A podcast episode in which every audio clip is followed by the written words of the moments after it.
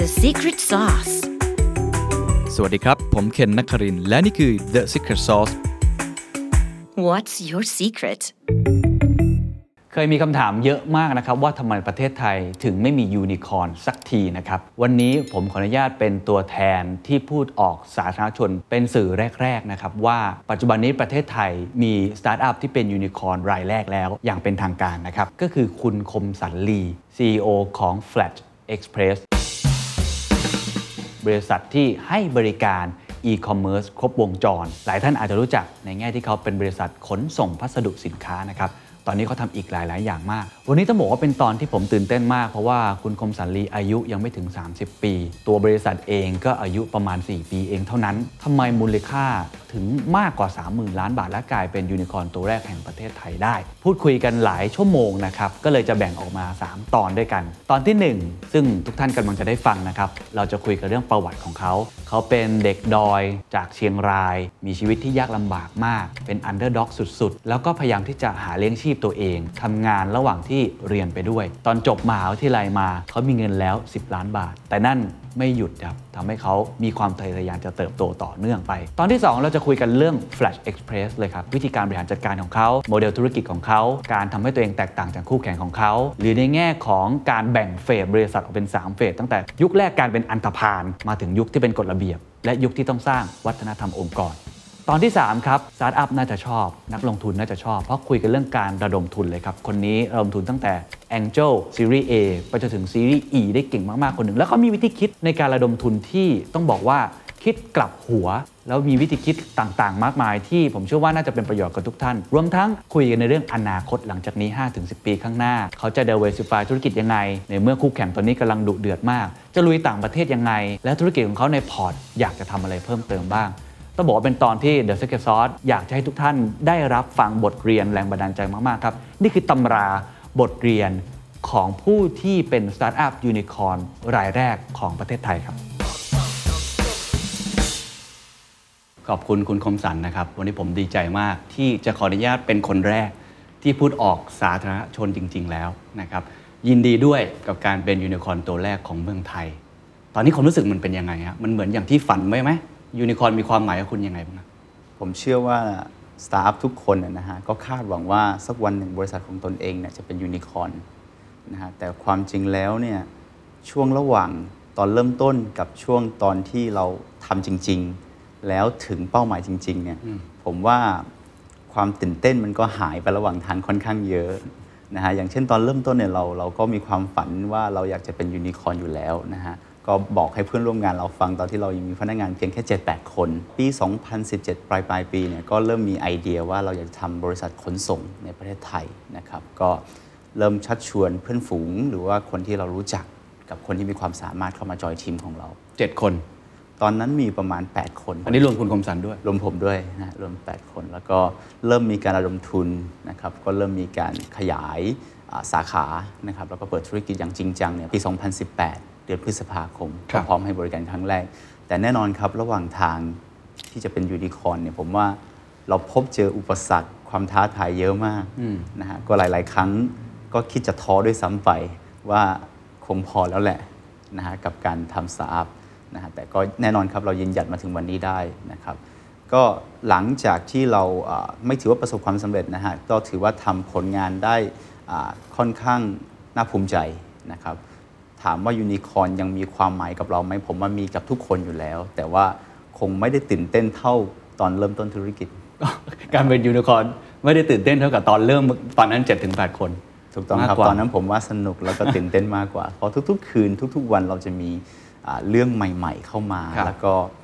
ทุกๆวันเนี่ยอ่าจะมีปัญหาใหม่ ๆ เข้ามา แล้วทีมของเราเนี่ยมีโอกาสได้อยู่ใกล้กันนะฮะนอนด้วยกันกินด้วยกันที่เดียวกัน ผมเคยอยู่โรงแรม 3 เดือน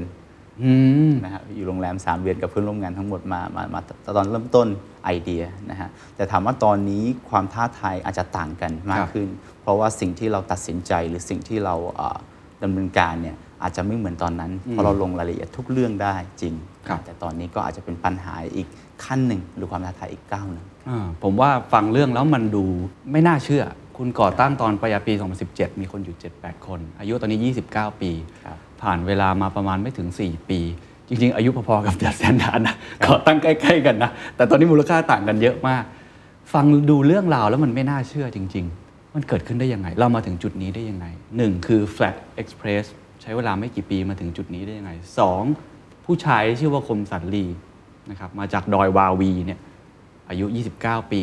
มาถึงจุดนี้ได้ยังไง ช่วยแรปอัพคำตอบให้ผมนิดหนึ่งนะเผื่อมีนักศึกษาเดินมาถามคุณนะพี่ทำยังไงอะสองคำถามนี้ครับ กำแพงไม่ได้สร้างขึ้นมาวันเดียว หรือว่าบ้านหลังหนึ่งก็ไม่ได้สร้างขึ้นเสร็จแค่วันเดียว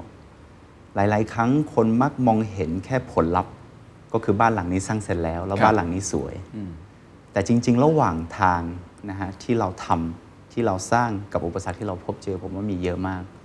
ผมพูดถึงตัวของแฟลชก่อน เราคิดว่าเราโชคดี โชคดีที่เข้ามาในอุตสาหกรรมนี้ในเวลาที่ใช่มากๆ ถ้าผมเข้ามาก่อน 1 ปี ผมอาจจะไม่ประสบความสำเร็จเท่านี้ ถ้าผมเข้ามาหลังจากนี้ 1 ปี โอกาสนี้ก็อาจจะไม่ใช่ของผม ผมกล้าพูดเลยว่าเป็นเวลาที่เหมาะเจาะมาก ครับ เพราะว่าถ้าสมมุติเราเข้ามาก่อนที่อุตสาหกรรมจะเกิด เท่ากับว่าเราต้องลงทุนถังป่า อืม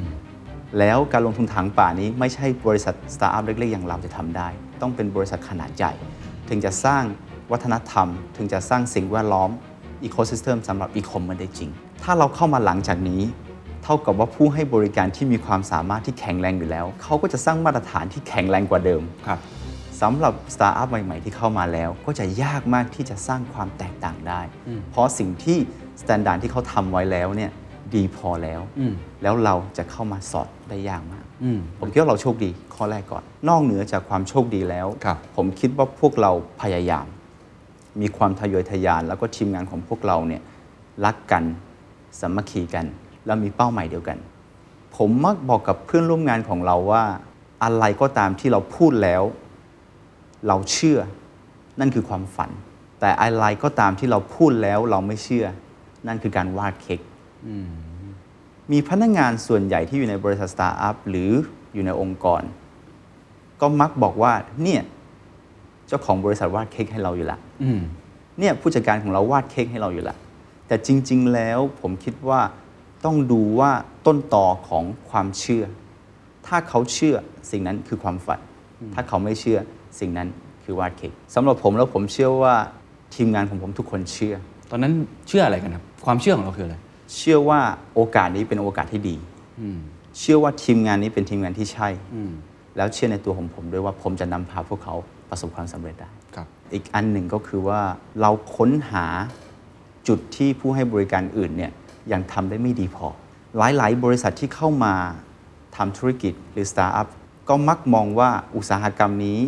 ต้องการอะไร ครับ มีบริการอะไรบ้าง เขาก็ไปทำบริการแล้วทำให้มันดี อืม แต่จริง ๆ แล้วผมกลับมองไม่เหมือนกัน ผมคิดว่าสิ่งที่คนทำได้ดีอยู่แล้ว เราไม่ควรท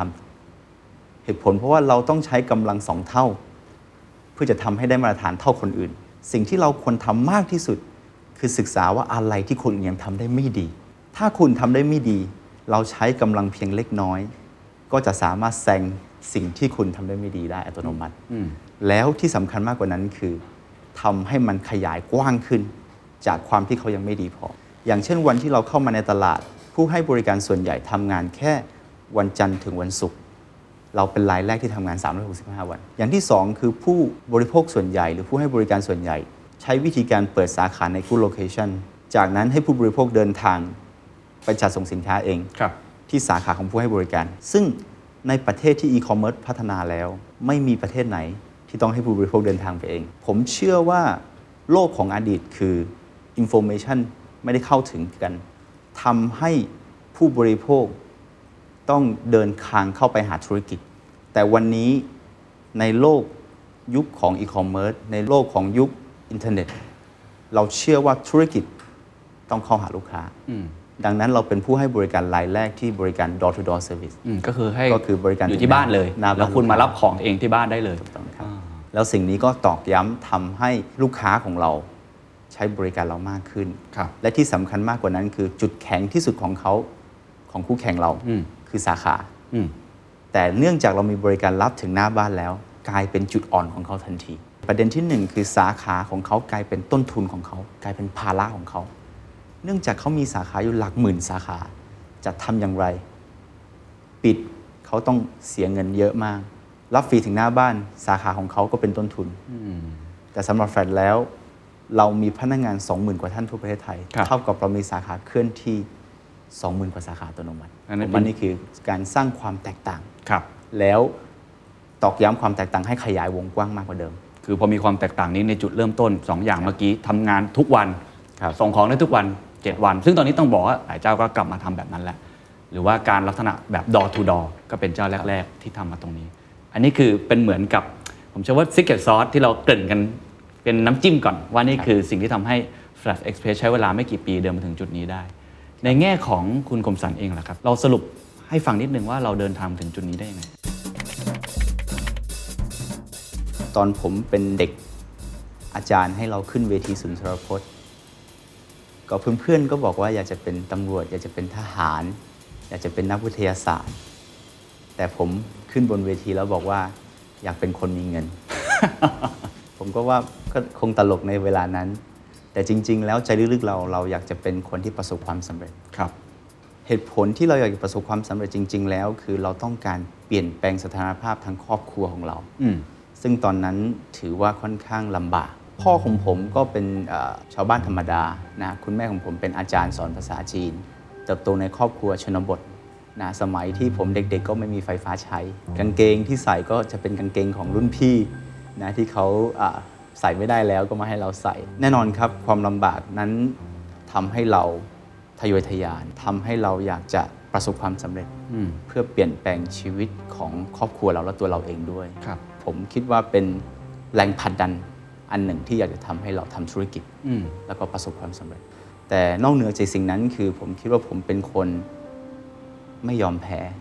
ตั้งใจมีความพยายาม อืม นะครับ ก็หลาย ๆ ครั้งที่เราพบเจออุปสรรค เราพบเจอปัญหา ผมคิดว่าถ้าเทียบกับความรู้หรือความสามารถ ผมเชื่อว่าทุกคนที่อยู่ในองค์กรของผม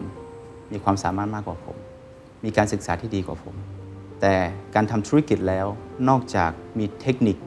มีความรู้แล้ว ที่สำคัญคือมีใจ อืม นะครับผมคิดว่าผมเป็นคนที่มีใจที่แข็งแรงพอ นะฮะที่จะรับสถานการณ์อื่นๆได้นะครับสองสิ่งนี้ผมคิดว่าอาจจะเป็นสิ่งที่ทำให้เราเดินทางมาถึงวันนี้ได้ ครับอ่าเมื่อกี้เราพูดกันไปแล้วว่า เติบโตมาอย่างยากลำบาก แต่อะไรมันหล่อหลอมให้หัวใจของเรามันสู้ได้ขนาดนี้ ตอนเรียนนี่เรียนที่ไหนอะไรยังไงแล้วชีวิตทำอะไรยังไงบ้างครับ ผมเรียนจบมัธยมตอนตรงที่หมู่บ้านของเรา ครับ ชื่อหมู่บ้านวาวีวาวีวิทยาคม กาแฟวาวีเนี่ยเหรอครับ นะครับที่ว่าวีดอยช้างนะ ครั ฮะ บ ที่เดียวกัน แล้วก็มีโอกาสเข้ามาเรียนในเมือง ครั้งแรกตอนอามหาวิทยาลัยนะครับผมเรียนจบที่ราชภัฏลำปาง ครับ เอกธุรกิจระหว่างประเทศ อืม ตอนเด็กๆเนี่ยเราก็อยากเป็นคนมีตังค์อยู่ แล้ว ดังนั้นเราก็พยายามหาว่าอะไรที่ทำแล้วพอได้เงิน ตอนเด็กๆผมเคยไปรับจ้างเด็ดส้ม ไปตัดส้มอะนะ อ่าเก็บส้ม เก็บส้มครับก็ได้วันละ 40 บาท ตอนเด็กๆช่วงปิดเทอมผมก็เคยไปรับจ้างขุดหลุมกาแฟ เพราะการปลูกกาแฟต้องขุดหลุมก่อนนะก็ใส่ปุ๋ย จากนั้นถึงจะเอาต้นกล้ามาใส่ พอเราโตขึ้นอีกนิดนึงก็เหมาะเจอกับชีวิตที่ตอนนั้นเป็นจุดเปลี่ยนของชีวิตเลยก็ว่าได้ ก็คือว่า คุณพ่อกับคุณแม่เราหย่ากัน แม่เราต้องดูแลน้องชายกับน้องสาวของเรา เราเองก็จำเป็นนะฮะที่เพื่อไม่เป็นภาระของพ่อแม่ ก็ต้องไปอยู่ข้างนอก ตั้งแต่ตอนนั้นเป็นต้นมาก็ทะเยอทะยานของชีวิต จนสามารถส่งตัวเองเรียนจบมหาวิทยาลัยได้ อืม อย่างตอนที่เกิดเหตุการณ์เหมือนที่เป็นจุดเปลี่ยนว่าเราต้องเป็นเสาหลักของครอบครัว ครับ เราทำอะไรบ้าง ทราบมาว่าเรียนจบมหาวิทยาลัย คุณกรมสันนี่มีตังค์แล้ว 10 ล้านนะครับ ช่วงระหว่างที่พ่อแม่เราอ่ะแยกทางกันใหม่ๆเนี่ยผมคิดว่าเราแย่มากสถานการณ์ชีวิตเราแย่มาก อย่างแรกคือเราไม่ต้องการเป็นภาระให้กับครอบครัว แต่ว่าทางกลับกันเราอายุยังเล็กอยู่ ยังไม่สามารถหารายได้ เข้ามาช่วยเหลือครอบครัวได้ ดังนั้นก็มีช่วงหนึ่งในชีวิตของเราที่ล้มเหลวพยายามอยากจะหา จุดเด่นหรือความสำคัญให้กับสังคม มันวิธีการของเราตอนนั้นเนื่องจากเรายังเป็นวัยรุ่นอยู่ ก็เลยใช้วิธีการที่ไปทะเลาะ ไปดื่มเหล้า ไปหาเรื่อง ผมเคยถึงขั้นไปทะเลาะกันแล้วถูกตำรวจจับ ก็โชคดีวันนี้เราออกมาแล้ว อืม นะครับก็ช่วงชีวิตที่มันเลวร้ายในช่วงนั้นที่ผ่านมา เราคิดว่าเราจะใช้วิธีการแบบนั้นน่ะเพื่อเรียกร้องความสนใจจากครอบครัวเรา อืม จากสังคม ว่าเราก็มีตัวตน อืม เพราะเดิมทีเราคิดว่าอ่าเราไม่มีคุณค่า ก็ผ่านจากช่วงนั้นมาแล้วเนี่ยเราเข้าสู่มหาวิทยาลัยปุ๊บเนี่ยผมเรียนเอกธุรกิจระหว่างประเทศ ครับ มหาวิทยาลัยของผมมีนักศึกษาจีนอยู่เกือบ 200 ท่านนะที่เป็นนักศึกษาแลกเปลี่ยน ครับ แล้วด้วยความที่คุณแม่เราเป็นอาจารย์สอนภาษาจีน เราก็ได้ภาษาจีนตั้งแต่เด็กเลย อ๋อ คุณคมสันพูดได้ข่าวว่าพูดจีนดีกว่าไทยอีก ต้องบอกว่าใช้ภาษาจีนได้ค่อนข้างดี อืม นะครับก็เหมือนเป็นภาษาแม่อีกภาษาหนึ่ง ครับ ตอนมหาวิทยาลัยปีหนึ่งปลายปี ผมก็เปิดร้านขายของชำที่ขายให้กับนักศึกษาต่างชาติ อย่างเช่นเครื่องดื่ม อย่างเช่นอ่าสิ่งของที่ใช้เขาก็ยังใช้สินค้าจีนอยู่ ครับ เราก็เลยอาสานำเข้ามา อืม แล้วขายให้พวกเขา อืม ก็เป็นจุดที่ทำให้เราเริ่มได้กำไร ด้วยบวกกับที่เราโชคดีเราเรียนธุรกิจระหว่างประเทศ ครับ ทำให้เรามีความรู้เรื่องของการนำสินค้าเข้าพิธีการทางศุลกากร คือเรียนไปแล้วก็เอาวิชาที่เรียนนั้นมาใช้เลย ได้ใช้เลย อ่า ครับ แต่ว่าอีกสิ่งหนึ่งที่ผมเริ่มทำในตอนนั้นเลยเหมือนกันก็คือว่าธุรกิจไฟแนนซ์ตอนนั้นเนี่ยในหน้ามหาวิทยาลัยมีร้านค้าร้านอาหารเนี่ยเกือบ 100 ร้าน อ่าครับ แล้วร้านค้าเหล่านั้นเนี่ยไม่ได้อยากจะไปซื้ออาหารหรือซื้อผักตอนเช้าๆตีสี่ตีห้าไปจ่ายตลาด อ่า ดังนั้นผมอาสาไปซื้อให้ อ๋อ จากนั้นมาส่งแต่ละร้านค้าให้ทำไมบอกว่าเป็นธุรกิจไฟแนนซ์ตอนนั้นเราไม่ได้เก็บเงินตอนเช้า เพราะว่าพ่อค้าแม่ค้าออนไลน์ส่วนใหญ่แล้วพวกเขาเนี่ยขาดเงินสด อ๋อ ในการบริหารร้านทำให้พวกเขาต้องไปกู้กับหมวกกันน็อกคำว่าหมวกกันน็อกก็คือโหด นอกระบบอะไร น ต่างๆ อกระบบนะครับ จากนั้นเนี่ยเราไม่เก็บเงินตอนเช้าทำให้เขามีวัตถุดิบในการผัดอาหารขาย ครับ เพราะเขาขายแบบด้วยเงินสด ตอนเย็นเราไปรับเงินของวัน นี้ พร้อมกับออเดอร์ของ tomorrow อ๋อ แล้วเขาก็พร้อมให้เราบวกกำไรเพิ่ม ก็แน่นอนว่าต้นทุนทางการเงินของเขาถูกกว่าการไปกู้นอกระบบ ถูก เพราะกู้กับเรา เพราะเราเอาใช้วัตถุดิบ ครับ ของเราเป็นตัวกู้แทน คือเขาไม่ต้องเดินทาง ไม่ต้องเอาเงินของคนอื่นมาแอบใช้ก่อนด้วย ก็คือ ใช่ เอาของคุณนี่แหละมา ใช่ครับ แล้วก็หมุนกันวันต่อวัน ใช่ครับ ก็คงทำได้สักประมาณ 2 ปี ตอนผมอยู่ปี 2 ประมาณซัมเมอร์ อืม นะฮะผมผมเป็นคนที่ค่อนข้างชอบคุยกับรุ่นพี่ ครับ นะฮะโดยเฉพาะรุ่นพี่ที่จบกำลังจะจบ อ่า ตอนนั้นผมอยู่ปี 1 ปี 2 ผมก็คบกับรุ่นพี่ปี 3 ปี 4 หมดเลย พวกเขาจบไปแล้วเนี่ยผมมักจะทำการบ้านได้ดีมาก จบปุ๊บผมจะรู้เลยว่าเขาไปทำงานที่ไหนตำแหน่งอะไร อืม รายได้เท่าไหร่ ธุรกิจเกี่ยวกับอะไร อืม จากนั้นผมก็จะเก็บคอนเน็กพวกนี้ไว้ แล้วก็โทรหาพวกเขาบ่อยๆ อืม ว่าเป็นยังไงบ้าง เพื่อที่ว่าวันหนึ่งเราออกมาในสังคมแล้ว ถ้าเราจะเข้าสู่วงการไหนทำธุรกิจอะไร เรามีรุ่นพี่แน่นอน โอเค นี่การหาคอนเน t ชันตั้งแต่เด็ก หาคอนเนคชั่นนั่นเอง โอเค ตอนมีมหาลัยเลย แล้วผมก็มีเพื่อนต่างสาขาด้วย ครับ ไม่ได้มีแค่สาขาเรา ครับ ผมมีเพื่อนที่เป็นทนาย ผมมีเพื่อนที่เป็นบัญชี ผมมีเพื่อนที่นักการเมืองท้องถิ่นด้วย อืมอืม ตั้งแต่ตอนอยู่มหาวิทยาลัย ผมจะเข้ากับหลาย ๆ กลุ่มมาก ๆ ตอนนั้น บังเอิญว่าตอนนั้นมีเพื่อนรุ่นพี่ของเราคนหนึ่ง ไปทำงานธุรกิจเหมืองทรายที่หนึ่งก็ธุรกิจค่อนข้างแย่ เนื่องจากเจ้าของกิจการเนี่ยไม่ได้มาดูแลเองนะฮะเป็นคนต่างชาติ ดังนั้นเราก็เลยเข้ามาช่วยอาสาบริหาร อืม แล้วคุณมีความเข้าใจเกี่ยวกับธุรกิจเมืองทรายห ไม่มีเลยครับ แต่ว่าเนื่องจากว่าตอนนั้นเนี่ยธุรกิจเหมืองทรายเจอปัญหาขาดทุนหนัก ครับ อันนี้อย่างแรก อย่างที่สองคือปัญหาหลักของเขาคือ ทีมงานคนจีนและคนไทยไม่ได้เข้าใจกัน อ่าพูดภาษาคนละภาษา ถูกครับ แล้วก็เจ้าหน้าที่ที่ทำงานหน้างานเนี่ยเป็นคนไทยหมด แต่ผู้บริหารเป็นคนจีน ดังนั้นผมก็เลยอาสาว่าฉันเป็นคนไทยที่เข้าใจคนไทยได้ดี และเข้าใจคนจีนได้ดี อืม ดังนั้นก็ขออาสาไปช่วยเขา อืม แต่แน่นอนนะคะก่อนไปเราก็ได้มีการไปศึกษาที่นั่นอยู่ 2 สัปดาห์ ครับ ไปดูว่ามันมีปัญหาอะไรบ้าง อืม ก็หลังจากที่เราได้เข้าไปเพียงปีเดียว จากขาดทุนเดือนละ 10 ล้าน ก็ได้กำไรเดือนละ 10 ล้าน โอ้โห แค่ปีเดียว เปลี่ยนอะไรบ้างฮะ เอาคร่าวๆก็ได้ ผมว่าเปลี่ยนค่อนข้างเยอะเลยในนั้น เนื่องจากอย่างแรกคือการคอร์รัปชันภายในเยอะมาก เนื่องจากเป็นธุรกิจชาวบ้านที่อยู่กันมานานมากแล้ว ดังนั้นในนั้นมีเครือญาติเยอะมาก ไม่เจ้าของไม่อยู่ใกล้ๆอะ นะฮะก็มีการคอร์รัปชันเกิดขึ้นในนั้น แล้วก็เราเข้าไปปุ๊บเราก็ปรับเรื่องคอร์รัปชันก่อน ครับ มีทีมงาน 50 กว่าคน ผมตัดออกเหลือ 20 คนนะฮะตัดออกเกือบ30 คน แล้วก็อย่างที่ 2 คือเครื่องจักรเก่ามากนะซ่อมแซมบ่อยเกินไป คือเรารู้อยู่แล้วว่าโรงงานเนี่ยถ้าเมื่อไหร่ก็ตามไม่มีผลผลิตก็ขาดทุนแน่นอน อืม ถ้าเครื่องจักรไม่เดินก็ขาดทุน เพราะพนักงานก็พักผ่อน ดังนั้นเราก็เลยจัดตั้งทีมช่าง เครื่องจักรเสียเมื่อไหร่ซ่อมเมื่อนั้นทำงานต่ออ อืม นะทำให้กำลังการผลิตของเราเพิ่มขึ้น productivity ก็เพิ่ม อืม ครับสิ่งสุดท้ายเลยคือเรื่องของกลยุทธ์ราคา อืม นะฮะแล้วก็มีการปรับเปลี่ยนราคา เพื่อทำให้การแข่งขันได้ ครับ นะครับแล้วก็สุดท้ายเลยคือลงทุนต่อเนื่อง หลังจากที่เราเริ่มได้กำไรแล้วเราก็ลงทุนต่อเนื่องในที่ดิน ครับ ที่มีทราย อืม จนทำให้สุดท้ายเราได้กำไร อืม แล้วก็สุดท้ายผมก็เมื่อปี 4 นะครับผมก็ออกจากที่นั่น อืม แล้วก็มาทำธุรกิจเอง แต่ตอนนั้นมีสิ่งที่ผมว่าอยากจะแชร์ให้เพื่อนๆ หรือว่าพี่ๆ ฟังได้ก็คือว่า ระหว่างหุ้นกับระหว่างเงินสด อืม เลือกอะไร คือตอนนั้นเขายื่นออปชันให้คุณ ถ้าเลือกเงินสดก็มีเงินสดก้อนโตหนึ่งก้อ ครั น บ ถ้าเลือกหุ้นนะฮะก็อาจจะยังมองไม่เห็นตัวเลข อืม เป็นแค่เงินปันผลเล็กๆน้อย อืม ๆ แต่วันนั้นเราตัดสินใจเลือกเงินสด ถ้าวันนี้กลับมามองถ้าผมเลือกได้ผมจะเลือก หุ้น นะฮะเนื่องจากหลังจากที่เขาขายไปแล้วก็มีหลายเท่ามาก อ๋อไม่งั้นตอนนี้ก็มีเงินอันนี้เข้ามา มา ส กกว่านั้น นับสนุนเราอีก ใช่ครับ เราก็ได้เงินสดมาก้อนหนึ่ง ใช่ครับ ก็ได้ข่าวว่าเป็นก้อนใหญ่มากเหมือนกัน ครับ เรียกได้ว่าตอนนั้นจริงๆ ก็ถือว่าเป็นคนประสบความสำเร็จแล้วนะ เลี้ยงดูตัวเอง เลี้ยงดูพ่อแม่อะไร แล้วทำไมถึงยังทะเยอทะยานทำอะไรอย่างอื่นต่ออีก ตอนอยู่มหาวิทยาลัยผมบอกว่าแม่ ถ้าผมมีเงินอยู่หนึ่งล้านบาท ผมจะให้แม่หยุดทำงาน แต่วันที่เรามีเงินหนึ่งล้านบาทแล้ว เราเพิ่งเข้าใจว่าเราซื้อบ้านหลังหนึ่งยังไม่ได้เลย วันที่เรามีเงิน 10 ล้านบาทแล้ว เราก็อยากจะหาความมั่นคงให้กับครอบครัวมากกว่านี้ อืม นะก็เลยคิดว่า 5 ล้านหรือ 10 ล้าน หรือมากกว่านั้น ความจริงแล้วในเวลาตอนนั้นยังไม่มั่นคง เราคิดว่าเวลานั้นยังไม่มั่นคง ครับ ก็เลยทะเยอทะยานต่อ ไปต่อ ไปต่อ มาถึงสเต็ปหนึ่งแล้วอ่ะไปต่อแล้วไปทำอะไรต่อครับ ได้ข่าวว่านี่เป็นคล้ายๆ กับหนออ่อนๆที่จะเข้าสู่ธุรกิจไอโลจิสติกแล้ว ก็ตอนนั้นก็มีโอกาสไปที่เชียงใหม่ เนื่องจากผมจบที่จังหวัดลำปาง ครับ ก็จังหวัดแรกที่ไปเลยคือจังหวัดเชียงใหม่ ไปทำธุรกิจเกี่ยวข้องกับคนจีนเหมือนกัน อืม ก็คือขายอสังหาริมทรัพย์ อืม ให้กับคนจีน โดยเฉพาะคอนโดมิเนียม ตอนนั้นเราก็เป็นตัวแทนจำหน่ายของหลายบริษัท นายหน้า ใช่ไหมนายหน้าอ่ะพูดตรงๆคือนายหน้า ครับ แต่ว่าต้องยอมรับว่าธุรกิจนายหน้าเหมือนธุรกิจประกัน ผู้บริโภคเจอเราแล้วไม่อยากให้เราเนี่ยไปรู้จากเขาหรือได้เบอร์โทรติดต่อของเขา ดังนั้นก็เป็นจุดที่ยากมากที่เราจะได้ใจของผู้บริโภค ดังนั้นวิธีการของผมครับ คือผมศึกษาแล้วว่า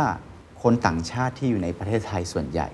เขาก็ยังมีความต้องการสินค้าจากประเทศจีน ครับ กลับมาที่ธุรกิจเดิมของผม สินค้าจากประเทศจีน แล้วเขาก็ยังมีความต้องการที่จะซื้อสินค้าของประเทศไทยเนี่ยส่งไปให้ญาติๆของเขาในต่างประเทศหรือในประเทศจีน อืม ดังนั้นเวลานั้นก็เป็นเวลาเหมาะเจาะอีกครั้งหนึ่งที่ผมเริ่มต้นธุรกิจใหม่ ผมทำธุรกิจส่งสินค้าระหว่างประเทศ forwarder อ่ะ ทำตัวนี้เพื่อที่จะทำให้ลูกค้าอยู่ในพอร์ตของเรา อ๋อ เข้าใจแล้ว แล้ว คือเราไม่ได้จะได้ ตั้งใจ ขายอสังหา ทำธุรกิจอันนี้จริงจัง ถูกต้อง อยาก ครั ทำ บ เพื่อให้ลูกค้ารู้จักเราไว้ใจเรา ไว้ใจเรา แล้วจะได้มาซื้ออสังหาของเรา ถูกต้องครับ เพราะว่าผู้บริโภคที่อยู่ในประเทศไทยเนี่ยไม่เขาก็ต้องเช่าบ้าน ไม่เขาก็ต้องซื้อบ้าน ถ้าเขามีความต้องการขนส่งระหว่างประเทศอยู่แล้ว เราเปิดให้บริการขนส่งระหว่างประเทศปุ๊บ ครับ เขาก็จะเข้ามาเป็นลูกค้าเราทันที โอเคเข้าใจแล้ว พอเขามาเป็นลูกค้าเราทันทีเขาก็ต้องใช้ tracking ที่เป็นการเช็คสินค้าของเขาตลอด ระหว่างที่เขาเช็ค tracking ข้างล่างก็จะเป็นโฆษณาเราทัน ที เขาก็คิดว่าเออบริษัทนี้มันมั่นคง อืม เพราะเราใช้บริการขนส่งเขาตลอดเวลา อืมรู้จักชื่อแล้ว เรารู้จักชื่อเขาแล้วเขาก็มาบ้านเรามารับสินค้า อืม ผมไปรับสินค้าเองนะฮะตอนนั้นขับรถไปรับสินค้า ขับรถรับสินค้าเอง ใช่ก็ทำให้ผมทำธุรกิจอสังหาริมทรัพย์ได้กำไรเยอะ โอ้ ในตอนนั้น โเคอ่า แต่แน่นอนครับ กลายเป็นว่าธุรกิจ Freight Forwarder ได้กำไรมากกว่าธุรกิจอสังหาริมทรัพย์ จากหนึ่งประเทศที่เราขยาย กลายเป็นเราไปเปิดที่สหรัฐอเมริกา อืม ญี่ปุ่น เกาหลี อืม แล้วก็จีนด้วย แสดงว่าตอนนั้นในประเทศไทยไม่ค่อยมีคนทำธุรกิจนี้เท่าไหร่ ผมว่าตอนนั้นมีคนทำแต่ว่าส่วนมากเนี่ย พวกที่ให้บริการอยู่คือ DHL อ่า FedEx เป็นบริษัท ใหญ่ อ่าใหญ่มาก แล้วไม่ได้มีภาษาจีนบริการ อย่างเราเราบริการแค่ลูกค้าจีนเป็นหลัก อืม ดังนั้นอย่างแรกคือเรารับฟรีถึงหน้าบ้านลูกค้าเลย เราพลิกแพ็คให้เขาด้วย อืม นะฮะเราเราเรามีเว็บไซต์ที่เป็นภาษาจีนในการเช็คสินค้าให้เขาด้วย แล้วก็ ครับ customer service ของเราเป็นภาษาจีนหมด จริงๆนี่เหมือนเป็นการซ้อมทำแฟลชเหมือนกันเนาะ ใช่เลย ห ครับ ลายๆอย่าง ผมว่าหลาย ๆ คนก็บอกว่าเฮ้ยทำไมอ่ะเราไม่เคยอยู่ในวงการนี้แล้วจับหูจับปลาแล้วมาอยู่ในวงการนี้ได้เลย ผมว่าความจริงก็ไม่ใช่แค่ความบังเอิญ ความจริงเราก็มีประสบการณ์สะสมจากเฟดโฟเดอร์มาบางส่วน ครับ นะครับตอนนั้นผมทำเฟดโฟเดอร์เนี่ยอ่ะทำอยู่ 4-5 ประเทศเสร็จแล้วเนี่ยก็มีโอกาสอยู่ที่จีนบ่อยมาก ๆ อืม ช่วงระหว่างที่เราอยู่จีนเนี่ยแน่นอนสินค้าเราจากทั่วโลก เข้าไปถึงประเทศจีนแล้ว ก็ต้องใช้บริการของผู้ให้บริการ last mile อืม ในประเทศจีน ก็มีโอกาสเรียนรู้ธุรกิจ express อย่างครบวงจรเลย เออเราก็เริ่มเห็นแล้วว่าไอ้ของที่เราเป็นคนรับมาเนี่ยเรา last mile ไปส่งถึงบ้านคนแต่ละคนเนี่ย ครับ มันมีเจ้าไหนบ้างแล้วมันทำกันยังไง ใช่ครับ แล้วก็ไปศึกษาอยู่ได้ประมาณสักครึ่งปี ถ้าถามว่าผมเริ่มต้นแฟชได้ยังไง ผมคิดว่าเริ่มต้นมาจากอย่างแรกคือเรามีโอกาสเข้าใจธุรกิจ express ก่อน ครับ ตั้งแต่ตอนนั้นเลย อืม อันที่สองคือผมสะสมเงินทุนได้พอสมควร ตอนทำธุธุรกิจ Freight Forwarder ครับ ตอนนั้นผมเป็นเจ้าของกิจการคนเดียวทำกำไรได้เดือนหนึ่ง ผมว่าเจ็ดหลัก โอ้โห ทำให้เราสะสมทุนมาบางส่วน ครับมี ก็เลย ส่วน เป็น ตัว โอกาสที่เป็นเปิดแฟลชโดยที่เป็นทุนส่วนตัวได้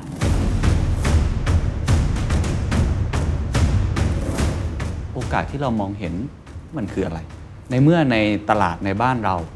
ก็มียักษ์ใหญ่อยู่ ยักษ์ใหญ่ที่เป็นรัฐวิสาหกิจนะฮะยักษ์ใหญ่ที่เป็นนายทุนจากต่างประเทศเลยนะครับแล้วก็เป็นทุนหนามากของประเทศไทยเองด้วย แน่นอนเราเห็นตลาดอีคอมเมิร์ซมันเติบโตใช่แหละ แต่ว่า คือเวลาเรามองออกไปในเกมอีคอมเมิร์ซเกมผู้ให้บริการในพวกเนี้ยเราจะมองว่ามันเป็นเกมของก็ซีล่าเขาเล่นกันถูกไหมคองก็ซีล่า แล้วเราคือแค่ แล้วเราคือใคร ตัวเล็กๆ แล้วอาจจะ ใช่ เป็นคนตัวเล็กๆทำไมเราถึงคิดว่านี่คือโอกาสที่ต้องคว้าไว้ให้ได้ แล้วก็เปลี่ยนจากตัวเองที่ทำไอตัวเฟดฟอร์เวิร์ดเดอร์มาทำอันนี้ ผมคิดว่าอย่างแรกคือตอนนั้นเฟดโฟเดอร์ของเราเริ่มเข้าสู่เอ่อทางตัน ทางตันที่พูดถึงตรงนี้หมายถึงว่า Information ของข้อมูลเนี่ยมันชัดเจนมากขึ้น ครับ ผู้ให้บริการที่เป็นแอร์ไลน์เอง อืม ก็มาทำ 2C และ 2B มากขึ้น อ่าๆ ทำให้เรามองว่าธุรกิจนี้คงอยู่ได้แค่ปีหรือ 2 ปี อันที่ 2 คือวันที่เราไปเห็นประสบการณ์ในจีนแล้ว รวมกับเวลาเหมาะเจอที่ผมพูดถึงเมื่อกี้ว่าโอกาสที่เหมาะเจอที่สุด อืม คืออาลีบาบาลงทุนใน Lazada ใช่ Tencent ลงทุนใน Shopee ใช่ ปีเดียวกัน อ่า JD ร่วมทุนกับเซ็นทรัล เราเห็นเทรนด์ละ ผมเห็นเทรนด์แล้ว เดิมทีแล้วถามว่า Lazada มีมีอยู่แล้ว Shopee มีอยู่แล้ว แต่ อีคอมเมิร์ซก็มีมาในไทยมา มี ตั้ อยู่ งนาน แล้ แล้ว วอ่า แต่พวกเขาไม่ได้เป็นบิ๊กเพเยอร์ระดับโลก ครับ ดังนั้นถ้าเขาไม่ได้เป็นบิ๊กเพเยอร์ระดับโลก เขาจะไม่สามารถสร้างการเปลี่ยนแปลงในวงการนี้ได้จริง ๆ การที่จะให้ผู้บริโภคมาใช้อีคอมเมิร์ซผมว่าไม่ใช่แค่เรื่อง Product อืม หรือ Service มันต้องใช้เงินมหาศาล ในการให้พวกเขาเข้ามาอยู่ในอีโคซิสเต็มนี้ได้ อืม มาเข้าใจวงการนี้ได้ ครับ นะฮะซึ่งเมื่อก่อนเรารู้อยู่แล้วว่าเราซื้อสินค้าผ่านอีคอมเมิร์ซเนี่ยมีของปลอมเยอะมาก อืม หรือจ่ายเงินไปแล้วไม่ส่งมาด้วยซ้ำไป ปิด ใช่ เพจนี้ก็เยอะแยะ ดังนั้นถ้ามีบิ๊กเพลเยอร์ซัพพอร์ตให้ ผู้บริโภคก็จะเชื่อใจ อืม แล้วผู้บริโภคก็จะใช้บริการนี้มากขึ้น เราก็เลยคิดว่านี่คือโอกาสที่เหมาะเจาะแล้ว อืม ดังนั้นถ้าผมมองเนี่ยผมจะมองจากภาพใหญ่ก่อน อืมว่าเทรนด์มันมาจริงไหม ว่าเทรนด์มันมาจริง บิ๊กเลเยอร์มาเล่นแล้วไหม ถ้าเทรนด์มันไม่มาอย่างที่ผมพูดถ้าผมเปิดก่อนอีกหนึ่งปี อ่า เงินผมอาจจะหมดแล้ว อ่า ผมระดมทุนแล้วอาจจะไม่มีใครให้ทุนผม ครับ เพราะเทรนด์มันไม่มา ผมเชื่อว่าผู้ลงทุนทุกคนเป็นคนที่เก่ง เป็นคนที่ฉลาดกว่าพวกเราทุกคน ถ้าพวกเขายังไม่เชื่อ แล้วเขาจะให้เงินทุนเราได้ยังไง อืม ถ้าพวกเขาไม่เห็น พวกเขาก็ไม่ให้เงินทุนเรา ครับ ดังนั้นผมคิดว่าเป็นโอกาสที่เหมาะเจาะ แล้ววันนั้นเทรนด์มาพอดี เราก็เลยจัดเทรนด์นี้ อีกสิ่งหนึ่งที่ผมมองนอกจากภาพใหญ่แล้วผมกลับมามองที่อุตสาหกรรมนี้ ในวันนั้นที่ก่อนที่เราจะเข้ามาเราดูอุตสาหกรรมนี้เราดูอย่างแรกก่อนเลยที่เป็นปัจจัยสำคัญที่สุดเลยคือราคา ก่อนที่เราเข้ามาในยราคาเฉลี่ยของประเทศไทยอยู่ที่ 60-65 บาท ใช่ per transaction ครับ ถ้าเทียบกับประเทศจีน หรือประเทศอีคอมเมิร์ซพัฒนาแล้ว ประเทศจีนดีกว่าง่ายๆ ใหญ่กว่าประเทศไทย 18 เท่า แต่ค่าขนส่งเพียงแค่ 15 บาท อืม ส่งถึงทั่วจีน เท่ากับว่า 65 บาทที่เราจ่ายไปเนี่ย เป็นเพราะผู้บริโภคไม่มีทางเลือกใช่ไหม เราเริ่มเห็นช่องว่าง ผม ละ เห็นช่องว่างทันทีเลย เมื่อไหร่ก็ตามที่ราคา 65 บาทเนี่ยกลับมาอยู่ที่ 15 บาท ถามว่าเราจะได้กำไรไหม อืม ผมคิดว่าเราต้องได้กำไร เพราะจีนยังทำได้ จีนทำได้เราก็ต้องทำได้ ถ้าจีนยังได้กำไรเราก็ต้องได้กำไร แต่ทางกลับกันระหว่าง 60 จนถึง 15เนี่ยมันยังแก็บมีแก็บเยอะขนาดไหนให้เราไปเล่น นั่นหมายความว่าถ้าเกิดเรามองในอุตสาหกรรมนี้ แล้วผู้เล่นตอนนั้น ครับ ทำราคาได้กดลงมาคุณอาจจะไม่เข้ามาในนี้ก็ ถูก ได้ ต้องครับ ถ้าตอนนั้นราคาเฉลี่ยของประเทศไทยอยู่ที่ 20 บาท ผมอาจจะไม่เข้าวงการนี้เลย เพราะว่าช่องว่างในการลดราคาเหลือแค่ 5 บาท แต่ตอนนั้นคือ 60 ครับ เท่ากับว่าต่อให้ผมเข้ามาในวงการนี้แล้วผมลดครึ่งราคาเลย อืม อยู่ที่ 30 บาท ผมก็ยังมีช่องว่างลดได้อีกครึ่งหนึ่ง อืม คือ 15 บาท อืม เท่ากับว่าผมผิดแผนครั้งที่หนึ่งแล้วผมยังผิดแผนครั้งที่สองได้ อืม ผมมีโอกาสเสียสองครั้ง อืม นี่คือสิ่งที่ผมมองเห็น สิ่งที่สามคือ การให้บริการหรือรูปแบบการให้บริการของคู่แข่งเรา มีอันไหนที่เขาทำได้ดีมาก มีอันไหนที่เขายังทำได้ไม่ดีอย่างที่เมื่อกี้เราพูดถึงเรื่องของความแตกต่างในการให้บริการ ผมถามว่าถ้าเราจะสร้างเหมือนกับที่คู่แข่งที่มีอยู่แล้ว ครับ เพราะผู้บริโภคยอมรับในการบริการแบบนี้อยู่แล้ว ใช่ ผมต้องใช้เวลามากกว่า 5 ปีเพื่อเปิด1 0,000 สาขาให้ได้ อืม แล้วถ้า 5 ปีผมเปิด 1 0,000 สาขาเสร็จ โอกาสธุรกิจนี้คงไม่อยู่แล้ว อืม ถูก นะดังนั้นเราก็เลยต้องสร้างความแตกต่าง แล้วเอาจุดอ่อนที่สุดของคู่แข่งเรา เป็นจุดแข็งที่สุดของเรา เปลี่ยนจุดอ่อนคู่แข่งเป็นจุดแข็ง จุดแข็งที่ ข สุดอขงอง เรา เรา แล้วทางกลับกันจุดแข็งที่สุดของเรานะฮะจะไปชนกับจุดแข็งที่สุดของเขาได้ทันที เนื่องจากจุดแข็งที่สุดของเขาในอดีตจะกลายเป็นจุดอ่อนที่สุดของเขาทันที อืม อ่ะสามอย่างที่เรามองเห็นตอนนั้น ก็เลยมั่นใจมาก มั่นใจมาก แต่ก็ต้องถามอย่างนี้ตรงๆนะฮะ ครับ ต่อให้มั่นใจแค่ไหนถ้าผมคุยกับผู้ประกอบการรายเล็กนะตอนนั้น ครับ คนคนก็ถือว่าเป็นรายเล็กนะไม่ว่าจะเก็บเงินได้เป็นร้อยล้านก็ตามเนี่ย ครับ คุณดูคู่แข่งในตลาดสิ มันมันใหญ่มากทุนเขาใหญ่สุดๆอะอะไรทำให้เราไม่ ครับ กลัวครับ อะไรทำให้เรารู้สึกว่าต้องลองดูสักครั้งหนึ่ง หรือเราต้องการแค่จะกินมาเก็ตแชร์เล็กๆน้อยๆหรือจริงๆ เราอยากจะเป็นอันดับหนึ่งจะโค่นเขาเลยเนี่ย เราเอาความกล้าผมใช้อย่างนี้แล้วมันกล้ามาก ในการกระโดดเข้ามาในสนามใหญ่ ที่คู่แข่งตัวใหญ่ขนาดนี้ได้ยังไงครับ ความจริงเรื่องนี้ไม่เคยเล่าให้ฟังที่ไหนในก่อนในในในโลก นี้เลย นะครับวันนี้จะมาเปิดเผยที่แรก What's your secret? ยังอยู่กับคุณคมสันลีนะครับ ผู้ก่อตั้ง Flash Express ซึ่งเป็นสตาร์ทอัพยูนิคอร์นรายแรกของประเทศไทยนะครับ ตอนแรกเราคุยกันไปแล้วเรื่องประวัติชีวิตอะไรที่หล่อหลอม ให้เขามีวิธีคิดแบบนี้ทำไมถึงอึดแบบนี้ และอายุน้อยขนาดนี้ทำธุรกิจขนาดนี้ได้ยังไงนะครับ ตอน 2 เราคุยกันต่อเรื่องตัวธุรกิจล้วนๆครับวิธีการบริหารธุรกิจของเขา การบริหารองค์กรของเขา ความเป็นผู้นำของเขาหรือในแง่ของ business model ของเขา หรือแม้แต่การที่เขาจะต้องฝ่าฟันกับสงคราม คู่แข่งระดับบิ๊กสุดๆเนี่ยเขาสู้ยังไงลองไปฟังกันครับ คุณดูคู่แข่งในตลาดสิ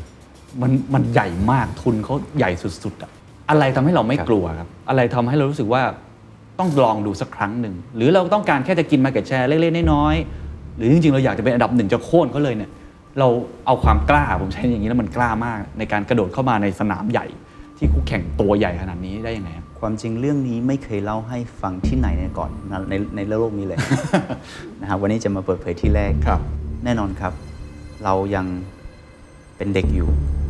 เรายังเพิ่งเริ่มต้นธุรกิจหรือ เรายังไม่ได้มีเงินทุนเยอะขนาดนั้น ถามว่าเราเอาความกล้ามาจากที่ไหน เดิมทีแล้วผมเคยไปหาบริษัทชั้นนำของจีนที่เป็น Express วิธีการของผมง่ายมากเลยครับ ฮะ ผมเป็นคนไทย คุณมีประสบการณ์ ผมมีทีมงาน ผมมี operation อืม คุณให้เงินทุนผม ผมมาเปิด Express ให้คุณ เท่ากับว่าผมนั่งรถไฟของเขา อืม เขาเป็นหัวรถไฟ อืม จากนั้นผมก็จะประสบความสำเร็จในธุรกิจนี้ไปโดยอัตโนมัติ อืมอืม โดยที่เขามีเทคโนโลยีเขามีเงินทุนเขามีประสบการณ์อยู่แล้ว ครับ ผมเพียงแค่ action อืม ทำงาน อืม operation ผมก็จะได้ขึ้นรถไฟขบวนนี้อัตโนมัติ แต่แน่นอนครับ เราประมาทตัวเองมากเกินไป หลังจากที่เราได้ทำการบ้านให้เขาครึ่งปีเศษ เขาเตะเราลงลงจากรถไฟ อ๋อ คือจริง ๆ แล้วคุณเกือบได้ไปรถไฟขบวนนั้น ขบวนนั้น กับเจ้าใหญ่ของจีน สัมวัน ซึ่งเรารู้จักกันอยู่แล้วแหละถ้าพูดชื่อมา ครับ แน่นอน ทำให้เราเสียใจมากในช่วงเวลานั้น แต่แน่นอนว่ามากกว่าความเสียใจแล้วก็คือเราต้องเอาคืน ผมก็ไปคุยกับภรรยา เราคงต้องเริ่มต้นชีวิตใหม่ เราคงต้องออินกับเรื่องนี้ ภรรยาผมเกือบจะหย่ากับผมเขาบอกคมสัน ตอนที่ฉันรู้จักคุณนะ คุณไม่ได้มีรองเท้าใส่นะ ฉันก็ผ่านพ้นมากับคุณ วันนี้เรามีฐานะดีขึ้นแล้ว คุณจะให้ฉันไม่ใส่รองเท้าใหม่อีกครั้งหนึ่งเหรอ ผมก็ไต่ตองนานมากว่า ตกลงแล้วเราจะเอาครอบครัวของเราไปเสี่ยงกับแฟลชใช่ไหม อืม มันเริ่มต้นที่แฟลชใหม่จริงๆ คือผมว่า ใช่ ภ ไห รรยาคุณกำลังคิดว่าคุณกำลังเอาอารมณ์ส่วนตัวมา ใช่ครับ หรือเปล่า เอาความแค้นพูดอย่างนี้แล้วกันเนาะเหมือนหนังจีนกำลังภายในเลย ครับ คุณกำลังรู้สึกว่าฉันอุตส่าห์ทำโอ้โหมุ่งมั่นตั้งใจ ครับ แต่ทำไมมาเตะเราลงรถไฟขบวนนั้นได้ ครับ คุณวู่วามไปหรือเปล่าถูกไหม ใช่ครับ ก็ความจริงแล้วเนี่ยถามว่าเชิงของอารมณ์และความรู้สึกมีไหมผมว่ามี ครับ แต่เพราะเชิงของสติผมผมคิดว่าเยอะกว่าอารมณ์ในตอนนั้น อืม เนื่องจากว่าเราทำการบ้านมาครึ่งปีแล้ว เรารู้ว่าเราต้องใช้กลยุทธ์ไหน อืม เรารู้ว่าเราต้องใช้วิธีไหน และเราก็รู้ว่ายังขาดอะไรอยู่ อืมเรียกได้ว่าทะลุปลุกโปร่งมั่น ผ ใจ มทะลุ มาก ปลดปลงผมไปศึกษาจุดแข็งทั้งหมดของเขามาแล้วในจีน อืม ผมศึกษาจุดอ่อนทั้งหมดมาแล้วในไทย เขามีจุดแข็งของเขาในจีน แต่เขาไม่ได้มีจุดอ่อนของคู่แข่งในไทย ผมมีทั้งจุดอ่อนคู่แข่งในไทย และมีจุดแข็งของจีนทั้งหมด อืม ดังนั้นผมก็เลยมีความมั่นใจมากๆว่าผมต้องประสบความสำเร็จได้ได้ ครับ คุยกับภรรยาว่า ฉันเชื่อว่าวันนี้ถ้าฉันไม่ได้ทำ fresh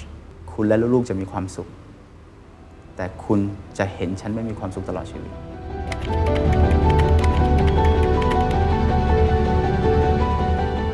สุดท้ายภรรยาก็ยอม นะแต่ว่าแน่นอนคือเงื่อนไขการยอมก็คือเราก็ได้จัดเงินบางส่วน อ๋อ นะสำหรับทุนการศึกษาของเด็ก ครับ แล้วก็อ่าสำหรับของครอบครัวบางส่วน ครับ นะสุดท้ายทั้งหมดเราก็มา all in ที่ fresh คือเขาก็ไม่อยากให้เราเสี่ยงเกินไป อย่างน้อยมีฟูกเนาะ คือเชิงของความรับผิดชอบต่อครอบครัวผมคิดว่า เราต้องมีเราเป็ ครั น บ ผู้ชายเราเป็นเราเป็นเสาหลักของครอบครัวเราเป็นพ่ออ ม เราก็ต้องอาสร้างความมั่นคงให้ครอบครัวระดับหนึ่ง ครับ แต่ว่าแน่นอนผมไม่ได้คิดว่าจำเป็นต้องทำให้เขาไม่ต้องกังวลอะไรเลย อืม ผมคิดว่าคนคนหนึ่งเขาจะเติบโตได้แข็งแกร่งขึ้นได้ เขาต้องเจอฝนเจอฟ้าบ้าง ครับ เดิมทีแล้วเนี่ยที่มาของแฟลชเนี่ยคำว่าชื่อของแฟลชผมเป็นคนตั้ง หลายคนเข้าใจว่าแฟลชคือสายฟ้า คือความรวดเร็ว แต่จริง ๆ แล้วในความเข้าใจของพนักงานในแฟลชและว่าตัวเราเองเนี่ยนอกจากความรวดเร็วแล้ว สายฟ้าจะเกิดขึ้นเมื่อไหร่ครับ มีพายุ มีพายุ มีฝนฟ้ากระหน่ำเราเชื่อว่าเราเกิดมาในยุคที่ไม่ได้ดีมาก เกิดมาในยุคที่เต็มไปด้วยปัญหา ครับ แต่แน่นอนครับ ปัญหายิ่งเข้ามาในชีวิตของเรา เราจะยิ่งแข็งแรงขึ้น เหมือนดังสายฟ้า แต่ว่าชื่อนี้ให้ทุกคนทำใจไว้เลย ใช่ครับ ว่าทุกอย่างจะมาพร้อมกับพายุแฟลต แน่นอน เกิดมาพร้อมกับพายุแน่ถูกนอ ต้ น งครับนี่ก็เป็นวัฒนธรรมองค์กรอันหนึ่งขององค์กรเรา ครับ วันที่เราสัมภาษณ์พนักงานแล้ว ผมไม่เคยพูดให้พนักงานฟังแล้ววาบริษัทเราเป็นที่หนึ่งในวงการ Express ในประเทศไทย เราบอกเขาอย่างเดียวแล้วว่า คุณรู้ไหมอะไรคือสตาร์ทอัพคุณเข้าใจวัฒนธรรมสตาร์ทอัพใช่ไหม ครับ คุณรู้ไหมว่าคุณกำลังจะประเชิญกับอะไรอยู่ อืม เราไม่เคยให้ขนมเขาเลย เราให้แต่น้ำที่เย็นๆล่าดใส่สมองของเขาล่าดใส่หัวของเขา เพื่อให้เขาตื่น ว่านี่คือทางเลือกที่คุณจะเลือกใช่ไหม ถ้าเขาเลือกในวันนั้นจริง ๆ แล้วเขาเข้ามาในองค์กรเรา ขนมจะมาเอง แต่มาต้องมาพร้อมกับอุปสรรคแน่นอน เรียกได้ว่าทุ่มหมดหน้าตักเลยไหมนี่คือเบ็ดครั้งใหญ่ที่สุดในชีวิตเราครั้งหนึ่งเลยเพราะผมก็จะว่าทุนจดทะเบียนมัน 400 ล้านใช่ไหมครับเงินส่วนตัวหมดเลยด้วย ครับ ถูกไหมฮะอ่า ผมคิดว่าน่าจะสุดๆ ของสุดๆแหละแทบจะไม่เหลืออะไรละแม้แต่รถยนต์ผมผมยังขายเลยฮะแม้แต่บ้านผมยังขายเลยนะฮะเพื่อมาทำ ขายบ้านขายรถมาทำแฟลช ใช่ครับ ก็คิดว่าคงจะต้องออินสักครั้งหนึ่ง อืม เพราะผมเชื่อว่าถ้าผมไม่ออินเนี่ย ผมจะมีทางถอย แล้วถ้าผมมีทางถอยเนี่ย สุดท้ายมันจะล้มเหลว โอ้นี่เหมือนแบบทุบหม้อข้าวตัวเองเลย ใช่ครับ เพื่อให้ตัวเองไม่ย้อนกลับไปที่เดิม โอเคอ่ะเราคุยความตั้งใจเราเห็นโอกาส ศึกษาจากจีนเห็นจุดแข็งต่าง ครับ ๆ แล้วก็เห็นจุดอ่อนในไทย ครับ ตอนเริ่มต้นเป็นยังไง เพราะเมื่อกี้ที่พูดมาบนกระดาษทั้งนั้นครับ ครับ เขียนกลยุทธ์มาอย่างดีทุกอย่างเห็นหมด เริ่มต้นจริงผมว่ายากกว่าเดิมอีกครับ ผมอายุเล็กเกินไป ประมาทอุตสาหกรรมนี้มากเกินไป เข้ามาแล้วเรารู้เลยว่า มันไม่ง่ายเหมือนที่เราคิดไว้เลย วันที่เราเข้ามาเนี่ยเราคิดว่ามันจะสักเท่าไหร่อะเปิดสาขาเราก็ไม่ต้องไปซื้อ เราก็จ่ายแค่ค่าเช่าค่ามัดจำตกแต่งนิดหน่อย อืม ส่วนเจ้าหน้าที่เพื่อนร่วมงานเราเราก็จ้างเข้ามา แล้วมาจัดส่งสินค้า แล้วก็ส่วนลูกค้าเราก็ให้ราคาพิเศษดิสคาวเมื่อกี้เราบอกว่า 60 บาท ลดหนึ่งครึ่งคือ 30 ครับ ลดอีกครึ่งหนึ่งคือ อืม 15 วันที่เราเข้ามาในตลาดผมเปิดราคาเลย25 บาท อืม ค่าบริการ 25 บาท ผมว่าลูกค้าต้องมาใช้บริการเราแน่ ๆ เลย อืม ไม่มีใครมาใช้บริการเราเลย อย่างแรกคือเขากลัวว่า เฮ้ย 25 บาทเนี่ย มันจะเอาของเราแล้วหนีหรือเปล่า มันถูกเกินไป มันถูกเกินไป อย่างที่สองคือบริษัทเรา no name เลย ไม่มีไม่มีชื่อในวง ครั การ บ และสิ่งที่สำคัญมากกว่านั้นคือ เรามีบริการแค่กรุงเทพและปริมณฑล ซึ่งผู้บริโภคไม่มีทางที่จะมีสินค้า 100 ชิ้นเนี่ยแยกว่าเออจังหวัดนี้ให้แฟด นะ จังหวัดนี้ให้ซัมวัน ถูก เขาก็ต้องหาผู้ให้บริการรายใดรายหนึ่งที่สามารถบริการทั่วประเทศได้ ครับ แต่วันนั้นผมว่าผมโชคดีที่มีไปรษณีย์ไทย เป็นพันธมิตรที่แข็งแกร่งของผม อืม ทุกวันนี้ผมยังถือว่าไปรษณีย์ไทยเป็นพันธมิตรที่ดีที่สุดของผมนะฮะ ไม่ใช่คู่แข่งคุณหรอ ไม่ใช่คู่แข่ง เขาตรงกับคุณเป๊ะเลยนะฮะ ไปรษณีย์ไทยผมว่าเป็นพันธมิตรของเรา เชิงของฝ่ายบริหารเราก็เป็นพันธมิตรกัน วันนั้นแฟลชสามารถบริการ 77 จังหวัดได้ โดยมีไปรษณีย์ไทยเป็นแบ็ค แล้วไปสินไทยเขาไม่งงเหรอฮะว่าจู่ๆคู่แข่ง ผมว่าไปรษณีย์ไทยเนี่ยเป็นบริษัทที่ดีมาก ๆ เนื่องจากสิ่งที่เขาทำอยู่ปัจจุบันนี้ไม่ได้เพื่อการแข่งขันหรือแค่กำไรอย่างเดียว อืม เขาเป็นโครงสร้างของประเทศนะครับ ครับ ถ้าวันนี้ไม่มีไปรษณีย์ไทยผมถามว่าชนบทที่เป็นตำบลที่เป็นหมู่บ้านเล็ก อืม ๆ ในแถบ ชายแดน ชายแดน ใครจะไปส่งสินค้าเหล่านี้ อืม แค่จดหมายหนึ่งซองเขาส่งไปถึงที่นั่นได้ฮะแล้วด้วยราคาที่ถูกขนาดนี้ ผมว่าไปรษณีย์ไทยไม่ได้มองว่าตัวเองเป็นแค่ผู้ให้บริการหรือเป็นแค่คู่แข่ง ครับ เขาบอกเขาเป็นโครงสร้างของประเทศแล้ว อืม ดังนั้นผมคิดว่าวันนั้นที่เราไปขอพึ่งพาเขา เขาก็มองว่าไม่สำคัญที่เราเป็นคู่แข่งเขาหรือเปล่าสำคัญที่ว่าเขาได้ช่วยเหลือธุรกิจในประเทศไทยหรือเปล่า คุณไปขออะไรเขาบ้างฮะ ผมขอให้เขาช่วยจัดส่งพื้นที่ที่ผมจัดส่งไม่ได้ทั้งหมด แลกกับอะไรครับ ไม่มีอะไร ไปขอความช่วยเหลือเลย ว่าเราทำไม่ได้ เราก็แค่จ่ายค่าต้นทุนอะไรก็ไป ถูกต้อง แล้ววันนี้แฟลชก็เหมือนกัน ค มี รับ บริษัทสตาร์ทอัพอีกเยอะแยะที่กำลังทำขนส่งอยู่ เชื่อไหมฮะ แฟลชกำลังทำหน้าที่ของปอนอในวันนั้นอยู่ คุณ คุณก็ทำให้ฟรีเลย ผมกล้าพูดเลยว่าแบรนด์อีกหลาย ๆ แบรนด์ที่เข้ามาตลาดใหม่ ๆ เนี่ยเราเป็น operation ให้เขานะครับ ไม่น่าเชื่อในตลาดที่ เชิงขอ แข่งขันกันขนาดนี้ งแบรนด์ถูกครับ ผมว่าไม่ต่ำกว่า 5 แบรนด์ที่ใช้บริการเราอยู่ เชิง operation แล้วฮะเจ้าใหม่ๆในต่างประเทศที่เข้ามาในบ้านเรา ครับ ทำไมคุณถึงใจกว้างจัง เพราะปอนอไม่ได้มองว่าพวกเขาคือคู่แข่ง เหมือนที่เขาไม่ได้มองผมเป็นคู่แข่ง ครับ ผมทำไมต้องมองว่าพวกเขาเป็นคู่แข่ง แล้วคุณไม่กลัววันหนึ่งเขาจะชนะคุณเหรอ หลายหลายๆคนมักบอกว่าเลี้ยงเสือให้โต อืม แล้วตัวเองจะถูกกิน อืม แต่ในความจริงของผมแล้วผมเลี้ยงเสือให้เชื่อมจะดีกว่าไหม วันที่เขาต้องการพึ่งพาผม เป็นวันที่เขาขาดแคลนแต่วันที่เขามีแล้ว เขาจะพึ่งพาผมมากกว่าเดิมเหตุผลเพราะผมก็ต้องพัฒนาตัวเองให้มากกว่าเดิมใช่ไหมฮะ ครับ เราก็ต้องตัวใหญ่ขึ้นไปเรื่อย ถูกต้องครับ ๆ เหมือนวันนี้ที่คุณก็ยังเป็นมิตรที่ดีกับไปรษณีย์ไทยถูกไหมครั ถู บ กต้องครับ ผมกับไปรษณีย์ไทยเป็นพันธมิตรกัน ผมผมเปิดเผยได้เลย โอเค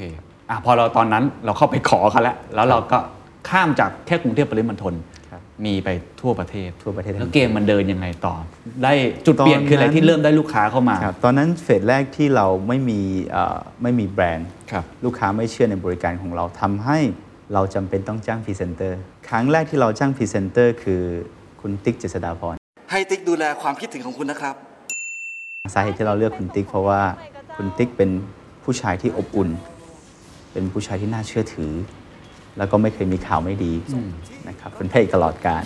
นะฮะดังนั้นเหมือนธุรกิจขนส่งสำหรับธุรกิจขนส่งแล้วสิ่งที่สำคัญที่สุดคือความเชื่อ ฉันเอาของไปให้คุณช่วยฉันส่งนะ อืม ฉันเอาเงินให้คุณแล้วไม่พอฉันต้องเอาของมาให้คุณด้วย อืมจริง เขาต้องเชื่อคุณขนาดไหนถึงจะกล้าทำแบบนี้ จริง หลังจากที่เราเลือกติ๊กแล้วสิ่งสำคัญอีกอันหนึ่งที่เราทำก็คือว่า เราใช้กลยุทธ์กองโจนมากขึ้น ผมมักบอกกับคนในองค์กรของผม ถึงตอนนี้เราก็ยังใช้วัฒนธรรมนะฮะ อ่า ว่าบริษัทของเราแบ่งเป็น 3 ยุค ยุคที่หนึ่งเราเรียกว่ายุคอัตภาน คุณเรียกตัวเองว่าวันอันดาภา อั น ตภาน ยุคที่สองเราเรียกว่ายุคกฎและระเบียบ อ่า ยุคที่ 3 ถึงจะเป็นยุค culture หลาย ๆ บริษัทที่เป็นสตาร์ทอัพหลาย ๆ บริษัทที่เป็น corporate มาถึงก็จะบอกว่า culture ขององค์กรเราคืออะไร ต้องทำ culture แบบไหนถึงจะประสบความสำเร็จ อ่าจริง ต้องไปเรียนแบบใคร ใช่หนังสือทุกเล่มจะบอกอย่างนี้ว่าเขาเจอสำคัญมาก ผมคิดว่าสำหรับสตาร์ทอัพแล้ว อยู่รอดสำคัญกว่าทุกอย่าง โดยเฉพาะในช่วงเริ่มต้น ช่วงเริ่มต้น ดังนั้นรุ่นแรกของเรายุคแรกของเราเราเรียกว่ายุคอัตภานทำวิธีอะไรผมไม่สำคัญ ผมไม่สนใจ ผม just want คำตอบหรือผลลัพธ์ทำให้เราใช้วิธีกองจนแล้วประสบความสำเร็จในเฟสที่หนึ่งเราจ้างพนักงานเกือบ 200 คนที่เป็นฝ่ายขาย ไปยืนหน้าสาขาของผู้ให้บริการ คนอื่น รายอื่น เพราะว่าตอนนั้นพ่อค้าแม่ค้าออนไลน์ส่วนใหญ่ต้องถือถุงใหญ่ ฮะ ๆ ไปกดคิว แล้วรอ อ่า ถูกถูกออกันอยู่เต็มเลย วิธีที่ง่ายที่สุดสำหรับเราคืออะไร ไปหาจุดที่ลูกค้าอยู่ กองโจรจริง เซลล์ของเราไปหาลูกค้าไม่บอกว่าตัวเองเป็น ๆ ไม่ได้ใส่เสื้อแฟลตไปนะไม่ใช่นะ ไม่ได้บอกว่าเซลล์ของแฟลชด้วย ฮะ เข้าไปถึงแล้วบอกว่าพี่ขายอะไรทำไมขายดีจัง หนูขอเป็นตัวแทนของพี่ต่อได้ไหม พี่สอนหนูขายหน่อยสิ แอดไลน์กันทันที อ่า แลกเบอร์โทรกันทันที อ่า หลังจากกลับบ้าน โทรหาพี่คะสวัสดีค่ะ หนูมาจากแฟลชนะ ตอนนี้เนี่ยพี่ส่งสินค้าเนี่ยกับค่ายนี้ค่ายนี้อยู่ในราคานี้ราคานี้ ครับ เพราะเขารู้หมดแล้ว อืม อย่างนี้ไหมพี่ หนูให้พี่ทดลองส่งฟรี 20 ชิ้น หนูเข้าไปรับฟรีถึงหน้าบ้านพี่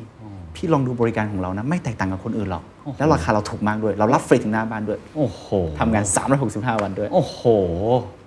แล้วได้ผลไหม มาร้อยลายเสร็จร้อยลาย เขามีเป็นหมื่นสาขา คุณก็ไปหนักเราเป็นหมื่นสาขาเลย ผมจ้างพนักงาน 200 คนที่เป็นฝ่ายขายอะสาขาหนึ่งคุณเฝ้าสาอาทิตย์หนึ่งก็เฝ้าหมด แล้วมั้ง ถูกไหมฮะ ลูกค้าก็ลูกค้าประจำแค่นั้น เออเออเออตอนนั้นก็คือเป็นจุดเปลี่ยนเลยทำให้เริ่มได้ลูกค้าเข้ามา เริ่มได้ transaction เพิ่ มากขึ้น ครับ แต่ตอนนี้ไม่ได้ทำแบบนั้นแล้วใช่ไหมหรือคุณยังทำอยู่ ละไม่ทำ ผมว่าคุณน่าจะทำเราบ้าง อ่ะยุคนั้นเป็นยุคอันดาพาน ยุคอัตภานแน่นอนนอกจากวิธีการแบบนี้แล้วเราก็ยังมีอีกหลายวิธีการที่ที่ทำให้ทีมงานของเราเนี่ยกระตือรือร้นมากขึ้น ครับ เราวัด KPI ของพนักงานเป็นรายวัน ทุกๆเช้า7จ็ดโมงสรุปผลของเมื่อคืน เมื่อวานที่ทำมาทั้งหมดว่าเขาได้ทันเซชันมาเท่าไหร่ อืม ถ้าหนึ่งสัปดาห์ไม่ผ่าน เปลี่ยนคน ซึ่งยินนี้อยู่ในสัญญาอยู่แล้วตอนที่เรารับเขาเข้ามา ตอนรับเข้ามาแล้วก็อยู่ในสัญญาระบบชัดเจนเลยทำให้คนที่เข้ามาอยู่กับเราเนี่ยกระหายเลือดทุกคนสำคัญกว่านั้นคือผมเอาเงินเนี่ยหนึ่งล้านบาท ยืนขึ้นบนโต๊ะ ถ้าเราทำถึงเป้านี้ฝ่ายขายทำได้ ผมจะเอาหนึ่งล้านนี้ให้ฝ่ายขายไปเที่ยวที่ไหนก็ได้ โอ้โห สุดท้ายเขาก็ไปเที่ยวญี่ปุ่นกัน อ๋อ แล้วอินเซนティブที่เราให้เยอะมาก เดือนละเกือบแสน อืม ในวันนั้น ในวันนั้นนะอ่า ผ ราะว่าคุณเอาลูกค้ามาได้คนหนึ่งผมให้ทันเซชันละชิ้นหนึ่งชิ้นหนึ่งบาทอะ ครับ ถ้าผมไปปิดเคสของคุณเคนได้ ผมได้มา 500 บาทต่อวัน อ่านี่ นี่คือต่อวัน อ๋อ เดือนหนึ่งละแต่เดือนหนึ่งผมไม่ได้ปิดลูกค้าแค่รายเดียวนี่ ใช่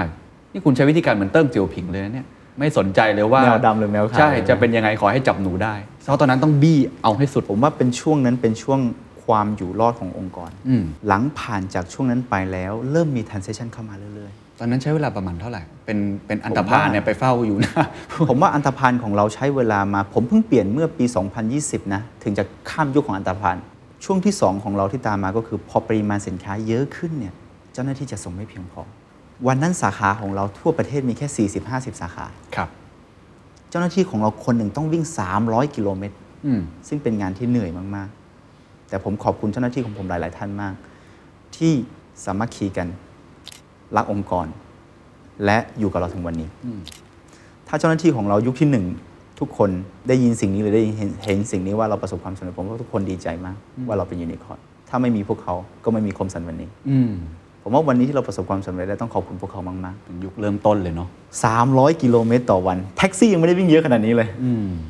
แล้วคุณทำยังไงให้เขาสู้ขนาดนั้น จูงใจเขาด้วยเลย เหมือนเดิมอินเซน ผ ティ ม ブ คิดว่าไม่แค่แค่เงินและ incentive นะ ผมว่าตอนนั้นเราอยู่กันเหมือนครอบครัวมากกว่า เดี๋ยวผมอาจจะได้แบ่งปันว่า แต่ละยุคของเราเราใช้หลักในการบริหารอย่างไร ได้ครับ เมื่อกี้เราพูดถึง 3 ยุคของเราคืออัตภาน ครับได้ครับ กฎระเบียบแล้ว ครั ก็ บ culture ครับ นะฮะแต่ว่าแต่ละอันเนี่ยก็จะมีวิธีการบริหารไม่เหมือนกัน อ๋อ ต้องเปลี่ยนแปลง ต้ คุ อง ณ เปลี่ยน คุณ แปลง กรมสรรเองก็ต้องเปลี่ยนโหมดในการบริหาร นะฮะสามกิโลเมตรเนี่ยทำให้การจัดส่งสินค้าในยประสิทธิภาพแย่ อืม เราจำเป็นต้องรับพนักงานจำนวนมากทันที อืม แล้วซึ่งตอนนั้นเรารับพนักงานยากมาก อย่างแรกคือพนักงานที่จะมาสมัครงานกับเราต้องคิดถึงความมั่นคงก่อนว่าองค์กรนี้เป็นองค์กรใหม่มาก มั่นคงจริงไหม ถูก เขายอมลาออกแล้วมาอยู่กับเราจริง ๆ ใช่ไหม อืม อย่างที่สองคือรายได้ของเขา มันต้องมากพอที่ให้เขาเสี่ยงได้จริง อืม ๆทำให้เพื่อนร่วมงานของเราตอนนั้นเนี่ยหาพนักงานได้ยากมาก อืม ตอนนั้นผมประกาศในบริษัทเลย พนักงานทุกคนที่อยู่ในองค์กร ต้องหาพนักงานมาหนึ่งคน โอ้โห ตอนหนึ่งเดือน โอ้ต่อหนึ่งเดือน ตอนหนึ่งเดือน ก็คือปีหนึงต้องหาได้สิบสองคน ตายละ ถ้าหามาไม่ได้ไม่ได้โมนัส โอ้โห แต่ถ้าหามาได้แล้วผ่านโปร อืม ให้หัวละห้าพัน อ๋อ โอเค มีคอมมิชชั่นให้ มีคอมมิช อ่ะ ชั่น มีแรงจูงใจ โอ้โหคราวนี้ รับไม่ทันเลยตอนนี้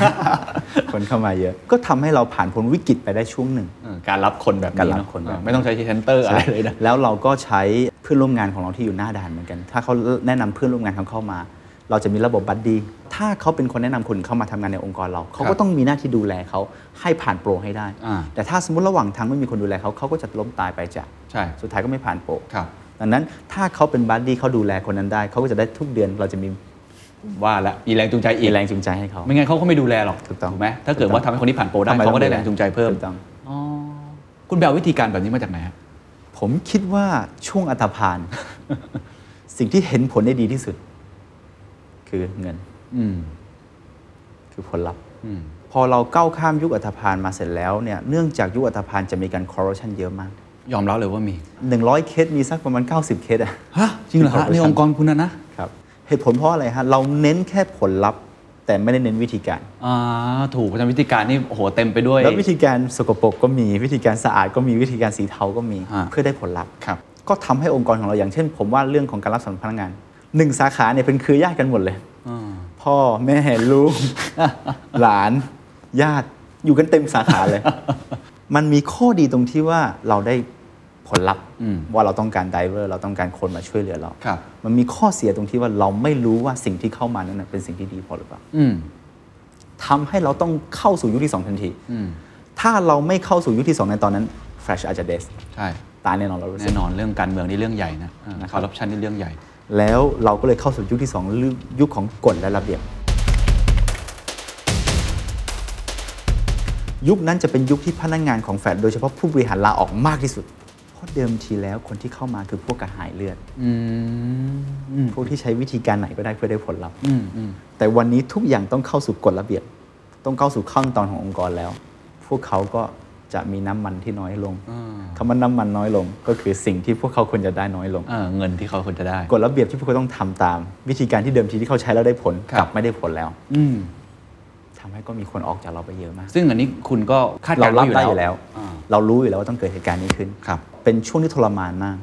ที่เพื่อนร่วมงานเราออกไปจากเราค่อนข้างเยอะตอนนั้น อ่ แต่ผมเชื่อว่าเราต้องผ่านจุดนั้น อืม ถ้าเราไม่ผ่านจุดนั้นองค์กรเราก็มาไม่ถึงวันนี้ คือตอนนั้นกฎระเบียบที่สร้างขึ้นมามีอะไรบ้างครับ เยอะมากเลยครับ เรื่องของการเบิกเงิน เรื่องของการตัดสินใจจากเดิมทีคือ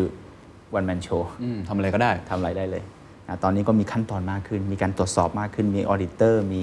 อ่ามี finance control มีอะไรเข้ามาอีกหลายๆแผนก มี legal ด้วย ช่วงช่วงเปลี่ยนผ่านก่อนที่จะข้ามสู่อันดาพานเนี่ยมาสู่ที่เป็นเอาใช้คำว่าทนายความนักกฎหมายอะไรแล้วกันเนี่ยมีระเบียบมากขึ้นเนี่ยตอนไหนที่คุณมองว่าถึงเวลา ถึงเวลาแล้วใช่ไหมครับ transaction มันถึงแล้วใช่ไหมหรือ ผมว่า อะไรครับ ตอนนั้นผมมองอยู่หลักๆ เลยก็คือว่า ถ้าเราไม่เปลี่ยนแปลงเนี่ยกี่เดือนบริษัทเราจะตาย ชันสูตรตัวเองก่อนเลย ชนะสูตรตัวเองก่อนเลย ผมว่าตอนนั้นถ้าเราไม่เปลี่ยนแปลงภายใน 6 เดือนบริษัทเราตาย อืม ผมว่าถึงเวลาเราต้องเปลี่ยนทันที แต่ถ้าสมมติยุคอัตภาน ถ้าเราไม่ทำอัตภานกี่เดือนเราจะตาย อ่าเหมือนกัน นี่คุณเหมือนตีหม้อข้าวตัวเองทุกทุกยุคเลยนะ ใช่ครับ ถูกไหมเพราะวิธีการเปลี่ยนมันเปลี่ยนแบบ ผมใช้คำว่าหน้ามือเป็นหลังมือเลยมันคนละคนละรูปแบบวัฒนธรรมองค์ ผ ก ม ร ผมคิดว่าผมเป็นคนที่ไม่ได้ง่ายเลยทั้งชีวิตที่ผ่านมา ครับ เจออุปสรรคเต็มไปหมด อืม แต่ว่าไม่มีอุปสรรคครั้งไหนที่ทำให้ผมตายเลย อุปสรรคเหล่านั้นทำให้ผมแข็งแรงขึ้นทำให้ผมมีบาดแผลแล้ว รู้ว่าเจ็บรสชาติของเจ็บคือ อะไร แล้วคุณ ครับ ก็สร้างกฎระเบียบขึ้นมาเต็มเลย ใช่ครับ แล้วก็ทำให้ทุกคนอยู่ในกฎมากขึ้น ครั ทำ บ ให้ทุกอย่างสิ่งที่ควรเป็นก็เป็นมากขึ้น โอเค ซึ่งตอนนี้เรากำลังเข้าสู่ยุคของ culture อ๋อตอนนี้เรายังอยู่ในยุคของกฎระเบียบอยู่ กฎระเบียบอยู่กำลังจะเข้ายุค culture ยุ่งกฎระเบียบพอคนออกไปเยอะ ๆ ถ่ายเลือดออกไปเนี่ยมันมีปัญหาเยอะมากเลยคุณแก้ปัญหานี้ยังไง รับคนเข้ามายังไง ผมว่ายุคของกฎระเบียบเนี่ยเราจะได้คนที่เข้าใจองค์กร เราจะได้คนที่ทำงานเป็นทีมเวิร์ก อืม เราจะได้คนที่เป็นมืออาชีพมากขึ้น ครับ แต่แน่นอนสิ่งที่เราเสียไปนะฮะก็คือคนที่เขาเริ่มต้นมากับเราบางส่วนกับคนที่มีฝีมือ แต่ว่าไม่ชอบอยู่ในกรอบ อืม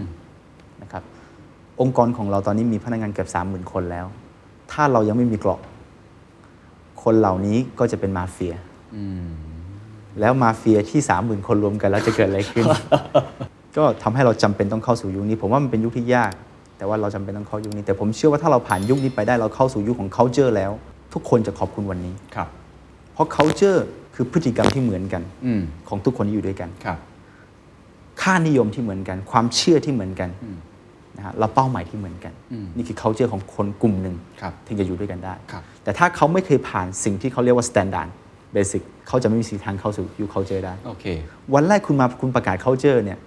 พ่อแม่ของเขาอยู่กับเขามาทั้งชีวิตยังเปลี่ยนเขาไม่ได้ เลย คุณจะเปลี่ยนเขาในองค์กรเพียงแค่ปีเดียวเป็นไปไม่ได้ อืม แต่ถ้าเขาอยู่ในกฎระเบียบหมู่มาก่อน แล้วเข้าสู่ยุค culture เขาจะรับสิ่งที่เป็น culture ได้ง่ายขึ้น ครับ ซึ่งตอนนี้เราอยู่ในช่วงเปลี่ยนผ่านเป็น culture อยู่ ผมว่ายังไม่ถึง culture เลยทีเดียว ครับ ตอนนี้ยังอยู่ในกฎระเบียบอยู่ แต่ว่าผมจะพยายามทำให้ภายในปีนี้หรือปีหน้า ครับ เข้าสู่ยุค culture ได้ แสดงว่าตอนนี้เราเริ่มชันสูตรตัวเองแล้วว่าถ้าเป็นอย่างนี้อีกหกเดือน ตาย ผมว่าไม่ตายแล้ว อ๋อไม่ตายแล้ว ตอนนี้ไม่ตายแล้ว ฮะ แต่ว่าเราจะต้องแข็งแรงขึ้น อ่า จากเดิมที่เราเป็นบริษัทชุมชน อืม จังหวัดประเทศวันนี้ ครับ เราอยู่ประเทศ ครับ เราต้องเป็น global แล้ว อืม ผมถามว่าถ้าไป global แล้วเรายังไม่มี culture ของตัวเองจะเกิดอะไรขึ้น อืมอืมอืม นะ Flash ปีนี้เรามีเป้าหมายจะเปิดเพิ่มอีก 4 ประเทศครับ ใน CLMV เป็นหลักใช่ไหมฮะ นะครับ ก็เมื่อกี้เราบอกว่าเชิงของนโยบาย ครับ อัตภาล อืม กฎระเบียบ culture ครับ เชิงของบริหาร อ่า เราให้ความจำกัดความว่ายุคที่ 1 ยุคอัตภาล ครับ ต้องใช้ระบบความเชื่ออ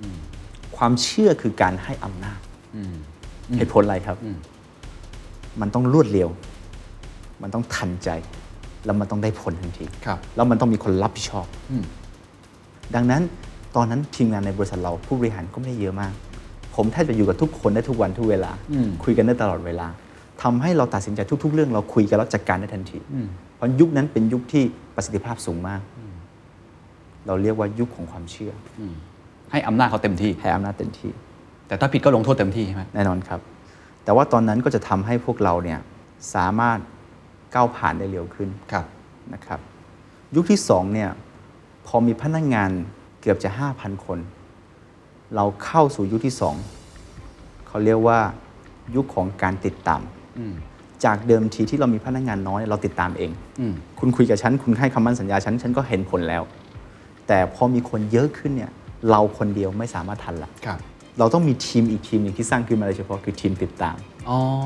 จริงติดตามเลย ถ้าผมกับคุณประชุมกันเสร็จแล้ว เราคุยอะไรกันเสร็จแล้วจะมีหนึ่งทีมเนี่ยจดบันทึกแล้วติดตามปัญหาเรื่องนี้ข้อนี้ ว่าไปถึงไหนจะเสร็จเมื่อไหร่ เพราะไม่งั้นคุณคมสั่งตามไม่ไหวแล้ว ไม่ไหวแล้ว แล้วทุกคนก็จะรู้ว่ามีคนจี้เขาอยู่ข้างหลัง อืมอืมอืม ยุคกฎระเบียบก็คือนี่ทีม ฮะ ติดตาม ฮะ ว่าทำถูกต้องหรือเปล่า ครับ ทำได้ตรงเวลาหรือเปล่าทำให้เห็นผลได้หรือเปล่า ครับ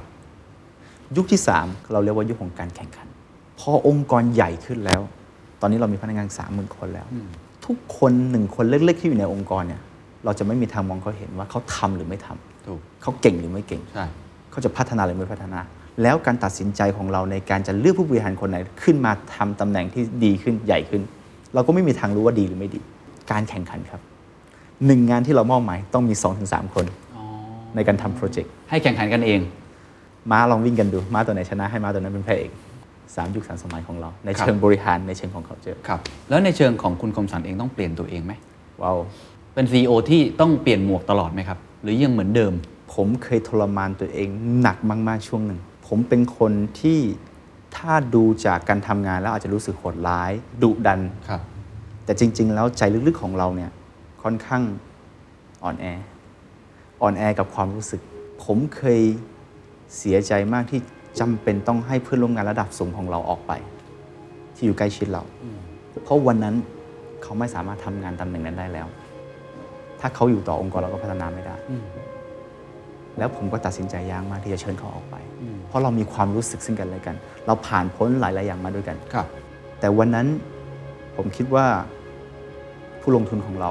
เขาให้คำแนะนำผมมาอันหนึ่ง วันนี้ผมก็ยังใช้ได้ ผมก็อยากแบ่งปันกับเพื่อนๆ พี่ๆ สามารถเอาไปใช้ได้ก็คือว่า ให้กลับมาถามตนเองว่า วันนี้คุณอยู่ในบทบาทอะไร บทบาทที่เป็น CEO ของ Fresh หรือว่าเป็นเพื่อนของเขา ถ้าเป็นเพื่อนของเขา คุณรักเขาคุณจริงใจกับเขา อันนี้คือสิ่งที่คุณควรทำแต่ถ้าคุณคือ CEO ของ Fresh สิ่งที่คุณควรทำคือรักษาองค์กรนี้ทำให้องค์กรนี้ดีที่สุด ถ้าจะจัดการปัญหาเหล่านี้ให้ดูสถานภาพวันนั้น ถ้าคุณคือ CEO คุ ค ณ รับ ก็ต้องตัดสินใจแบบนั้น แต่หลังจากตัดสินใจแบบนั้นเสร็จแล้ว ในฐานะที่คุณเป็นเพื่อนเขาล่ะคุณจะช่วยอะไรเขาได้บ้าง อืม ช่วยเหลือทางเงินอะไรได้บ้าง หางานอะไรให้ได้บ้าง หาโอกาสอะไรให้ได้บ้าง ดูแลครอบครัวของเขาได้ยังไงครับ ตัดสินใจแบบ CEO แต่ช่วยเหลือแบบเพื่อน ถูกต้องครับ นี่คือสิ่งที่ผมก้าวข้ามความลำบากใจในช่วงนั้นมาได้ ครับ แล้วมีเหตุการณ์แบบนี้หลายครั้งมาก ครับ ในแง่ของการเป็น CEO ล่ะครับ แต่ละยุค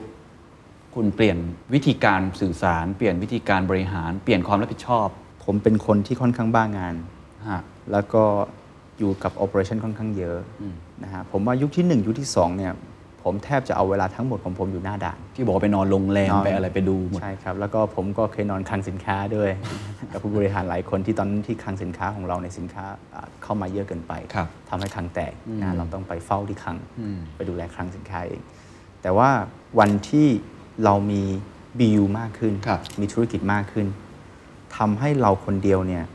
บริหารไม่ทันแล้วทำให้เรารู้สึกว่าเพดานของตัวเอง กลายเป็นเพดานขององค์กร ก็คือตัวเองเนี่ยชนเพดาน ครับ องค์กรก็เลยชนเพดาน ปี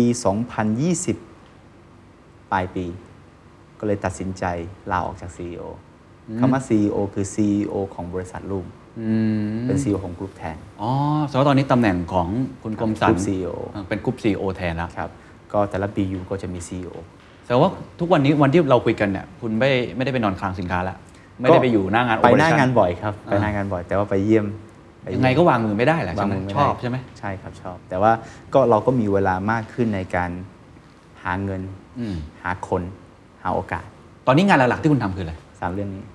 หาเงินหาคนแล้วก็หาโอกาสใหม่ๆอ่ะโอเค เราคุยกันเรื่องการบริหารภายใน นโยบายของแต่ละยุคเพิ่งทำให้เราเข้าใจแฟลชมากขึ้น ขอบคุณมากที่เล่าอินไซต์เยอะมากนะครับ ครับ ต้องคุยภาพของอุตสาหกรรมนี้บ้าง เพราะว่าความสามารถในการแข่งขันของแต่ละเจ้านี่ดูเดือดเผ็ดมันมาก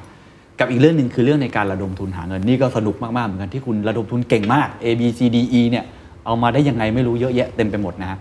เอาเรื่องการแข่งขันก่อน เมื่อกี้อย่างที่บอกพูดบนเปเปอร์ไปแล้ว คุณใช้การเป็นอันธพาลก่อนใช่ไหมดึง transaction เข้ามา แต่ผมว่าปัจจัยอย่างหนึ่งที่สำคัญมาก ๆ ก็คือเรื่องของการควบคุมต้นทุน คุณทำยังไงให้ต้นทุนคุณลดเหลือเนี่ย25 บาทในช่วงเริ่มต้น แล้วยังสามารถทำกำไรได้อยู่ คุณทำอย่างไรที่ทำให้คุณแตกต่างจากคู่แข่งในการดำเนินทำธุรกิจไปเรื่อยๆ แล้วเดี๋ยวผมจะถามต่อว่า แล้วคุณเจอคู่แข่งทำอะไรกับคุณบ้าง เพราะคุณไปทำกับเขามาแล้วคุณต้องเจอแน่นอน ครับ ต้องบอกว่าธุรกิจ อุตสาหกรรมขนส่งเนี่ยเป็นธุรกิจ economy of scale ครับ ก็คือถ้าคุณมีปริมาณมากพอต้นทุนคุณจะลดได้ ดังนั้นเนี่ยช่วงเริ่มต้น 25 บาท ไม่มีทาง cover ต้นทุนหรอกครับ ครับ ต้นทุนผม 6 70 บาทต่อ transaction ด้วยซ้ำไป อืม ตอนนั้นผมก็ขาดทุนนะวิธีการเดียวเลยก็คือต้องเพิ่มปริมาณสินค้าของคุณให้มากพอ ถึงจะลดต้นทุน อืม ข้างเคียงได้ทั้งหมด ไม่มีอะไรที่เห็นผลมากกว่าการขาดทุน หลายคนบอกว่าลดต้นทุนโดยการไม่ขาดทุน อืม แต่ของผมคือลดต้นทุนในการขาดทุน เพราะว่าเราขาดทุนเพื่อให้ปริมาณสินค้าเราเพิ่มขึ้น ครับ เราขาดทุนเพื่อให้ sorting center ของเรา หรือว่าประสิทธิภาพของเราดีขึ้น อืม เราลงทุนในสิ่งเหล่านั้น จนทำให้เราสามารถลดต้นทุนได้ในระยะยาว อย่างเราลงทุนในเทคโนโลยีตอนนี้ผมมีพนักงงาน IT เกือบ300 ท่าน ครับ ที่ develop ระบบของเราทั้งหมด ผมลงทุนเดือนละ 60 ล้านบาท ในในการ develop ผมเชื่อว่าทุกบริษัทมักจะมองว่าเป็นต้นทุนที่สูงเกินไปหรือเปล่า ปีละ 700 กว่าล้าน กับเรื่องการ develop develop R&D ต่าง ถูกต้องครับ อ่า แต่ว่าสิ่งเหล่านี้ครับ เป็นสิ่งที่ทำให้เราแข่งขันในระยะยาวนะครับอันนี้คือสิ่งที่ทำให้เราสามารถลดต้นทุนในระยะยาว ๆ ครับ อันที่สองเมื่อกี้ถามผมว่าแข่งขันกับคนอื่นแล้ว จะถูกกลันแกล้งอะไรหรือเปล่า อืม ผมว่าในอุตสาหกรรมนี้มันก็มีการรับน้องปกติอยู่แล้ว ทุกอุตสาหกรรม ฮะ นะผมเชื่อว่าอ่าพี่ๆน้องๆที่ทำสตาร์ทอัพทุกคนก็น่าจะถูกรับน้องมาบ้างอยู่แล้ว อืม นะแต่ของเราเนี่ยอาจจะสนุกนิดหนึ่งเนื่องจากเราออกมาค่อนข้างเร็ว แล้วก็ทำให้คนอื่นรู้สึกว่าวิกฤตเกิดขึ้นในตัวของเขาเองนะฮะทำให้เราโดนรับน้องค่อนข้างเยอะ มีบริษัทหนึ่งที่เห็นว่าเราอาจจะเป็นคู่แข่งของเขาในอนาคต ซึ่งตอนนั้นเขาก็ใหญ่มากอยู่แล้ว บอกกับพนักงานของเขาให้มาสมัครงานในบริษัทเรา ขับรถเก๋ง v ีออสมาสมัครของเงินเดือน9,000 คุณเชื่อไหม นะสุดท้ายเราก็จับได้ว่าเขาก็อยู่ข้างๆเรานี่เองนะเพื่อจะมาเป็นสายสืบในการถ่ายฟอร์มอินโฟ a t i o n กลับไปยังบริษัทแม่ ครับ เพื่อมาดูนโยบายการแข่งขันของเรา ก็ยังมีเคสอย่างเช่น ตอนเราเริ่มต้นใหม่ๆ capacity ของเราทั่วประเทศเนี่ยได้แค่ 5,000 transaction ต่อวัน อืม ที่เราจะส่งไหว ครับ เขาส่งสินค้ามาหาเรา 3,000 ชิ้นวันเดียว แต่เราก็ไม่รู้เป็นใครนะ ฮ่าฮ่าฮ่าก ฎหมายกำหนดว่าต้องส่ง SLA ของเรารวมใน SOP เราเนี่ยต้องส่ง 3 รอบ ถึงจะถือว่าจะส่งสำเร็จหรือไม่สำเร็จ อืม คือถ้าเกิดเขาไม่อยู่ ถ้าเขามาอยู่ต้องส่ง 3 รอบ ฮะ เราไปส่งสินค้าแล้วเนี่ยสินค้าเหล่านั้นเป็นสินค้าชายแดนหมดเลย พื้นที่ห่างไกลหมดเลย 3,000 ชิ้น capacity เรา อ่า 5,000เขาส่งให้เรา 3,000 ไปส่งแล้วไม่มีใครรับสายเลย เป็นเบอร์โทรปลอม อืม ส่งสามรอบทุกวัน ซึ่งวิ่ง 7-80 กิโลเมตรเพื่อไปส่งสินค้าหนึ่งชิ้น ที่ไม่มีคนรับ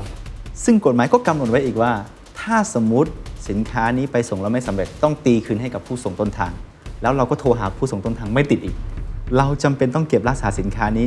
90 วัน เพื่อไม่ให้สินค้าหาย ถ้าสมมติผู้ส่งติดต่อเราได้เราต้องคืนของเขา ครับ ถ้าเราไม่คืนของเขา ผิดกฎหมาย เราต้องโดนค่า อ่า สินค้าเสียหาย อ่า ต้องโดนจ่ายค่าชดเชยให้เขาอีก อ่า capacity 5,000 นะฮ ะ เก็บคลัง 3,000 นะผมว่าก็เป็นช่วงที่สนุกดีนะฮะ ที่เราเจอเหตุการณ์เหล่านี้ แต่ว่ามันเป็นวิธีการของคนที่วิสัยทัศน์ไม่พอ คนที่มีวิสัยทัศน์พอ ควรจะโฟกัสที่ผู้บริโภคของเขา ไม่ใช่คู่แข่งของเขาอย่างเดียว ครับ ถ้าเขาตัวใหญ่พอแล้ว เขายังมองคู่แข่งตัวเล็กๆขนาดนี้ เท่ากับว่าเขาเนี่ยเอาตัวเองเนี่ยมาอยู่ในที่ต่ำถ้าผมเป็นเขาในวันนั้น ผมจะคิดเลยว่าผมจะทำยังไงให้ปิดแกลบของเราได้ อืม ไม่ใช่ไปกลันแกล้งเขา ผมจะคิดเลยว่าผมจะทำยังไง ให้ผู้บริโภคของเรารักเรามากกว่านี้ เราไม่ย้ายไปที่นู่น ผมจะคิดเลยว่าอนาคตของเราถ้าเขาโตขึ้นมาจริงเนี่ยเราจะทำอะไร เราแข่งขันกับเขาได้ระยะยาว ครับ ผมจะต่อยอดอะไรก่อน อืม แต่ไม่ใช่ยังทำสิ่งเดิม แล้วก็กลัวสิ่งเดิม อืม แล้วก็กลัวคนใหม่ ครับ ก็เหมือนเหตุผลที่ทำไมตอนนี้บริษัทใหม่ที่เข้ามาในวงการทั้งหมดเนี่ยผมสามารถเป็นแบ็กอัพให้เขาได้หมดเลย โดยที่ไม่กังวลแล้วเขาจะเป็นคู่แข่งผมในอนาคตจริงๆหรือเปล่า อืม แล้วตอนที่มีเนี่ยอุปสรรคอะไรแบบนี้เนี่ย คุณคุณโต้กลับยังไง ผมคิดว่าถ้าเราเสียเวลาไปเอาคืนเนี่ยวิธีการแบบนี้เนี่ยสุดท้ายเขาก็เจ็บเราก็เจ็บ แล้วใครได้ อืม คู่แข่งคนอื่นได้ เอาเวลาไปทำอย่างนี้ทำไม อืม เอาเวลามาพัฒนาตัวเองให้ดีกว่าเดิมดีกว่า อืม เอาเวลามาบริการลูกค้าเราดีกว่า ครับ ทำให้เรารู้จักลูกค้าเรามากขึ้น บริการลูกค้าเราดีขึ้นทำให้เราใช้เวลาเพียงสั้นๆสองปีครึ่งสามปี ตอนนี้เชิงปริมาณสินค้าเราส่งวันละหนึ่งล้านห้าแสนชิ้นทั่วประเทศไทย จากเมื่อกี้ที่ห้าพันนะ ใช้ห้าพัน อ่า วันนี้เราเป็นที่หนึ่งของประเทศไทยในเชิงปริมาณการส่งสินค้า ถ้าวันนั้นเราเอาโฟกัสไปโจมตีคู่แข่ง ครับ เราไปเอาคืนคู่แข่ง โดยที่ไม่โฟกัสลูกค้าเรา สุดท้ายเราก็จะอยู่ที่นั่น ครับ เมื่อกี้เราพูดนิดนึงในแง่ของ operation ในในภาพใหญ่อุตสาหกรรมนี้คือ economy of scale คุณทำยังไงได้ให้มันเพิ่ม transaction ต่อชิ้นอะไรวะ ให้มันเยอะขึ้นมากเรื่อย ครับ ๆแต่ว่าผมก็เข้าใจว่าคุณเองก็พัฒนาระบบอะไรขึ้นมาเยอะมากเหมือนกัน เอาง่ายๆก่อนทำยังไงที่ก้าวขึ้นมาจาก 5,000 ชิ้นเป็น 1 ล้าน5แสนใช่ไหม1ล้าน5แสน1ล้าน3แสนชิ้นได้ วิธีการขนส่งเช่นไรเดอร์ครับยังไงเขามีเทคโนโลยีอะไรเข้ามาช่วย หรือพ่อค้าแม่ขายเองเนี่ยคุณเอาอะไรเข้าไปช่วยเขาทำให้เขาอยู่กับคุณได้ข่าวว่ามีแอปพลิเคชันอะไรพวกเนี้ย หลายๆ คนมักมองว่าแฟลชของเราเนี่ยเป็น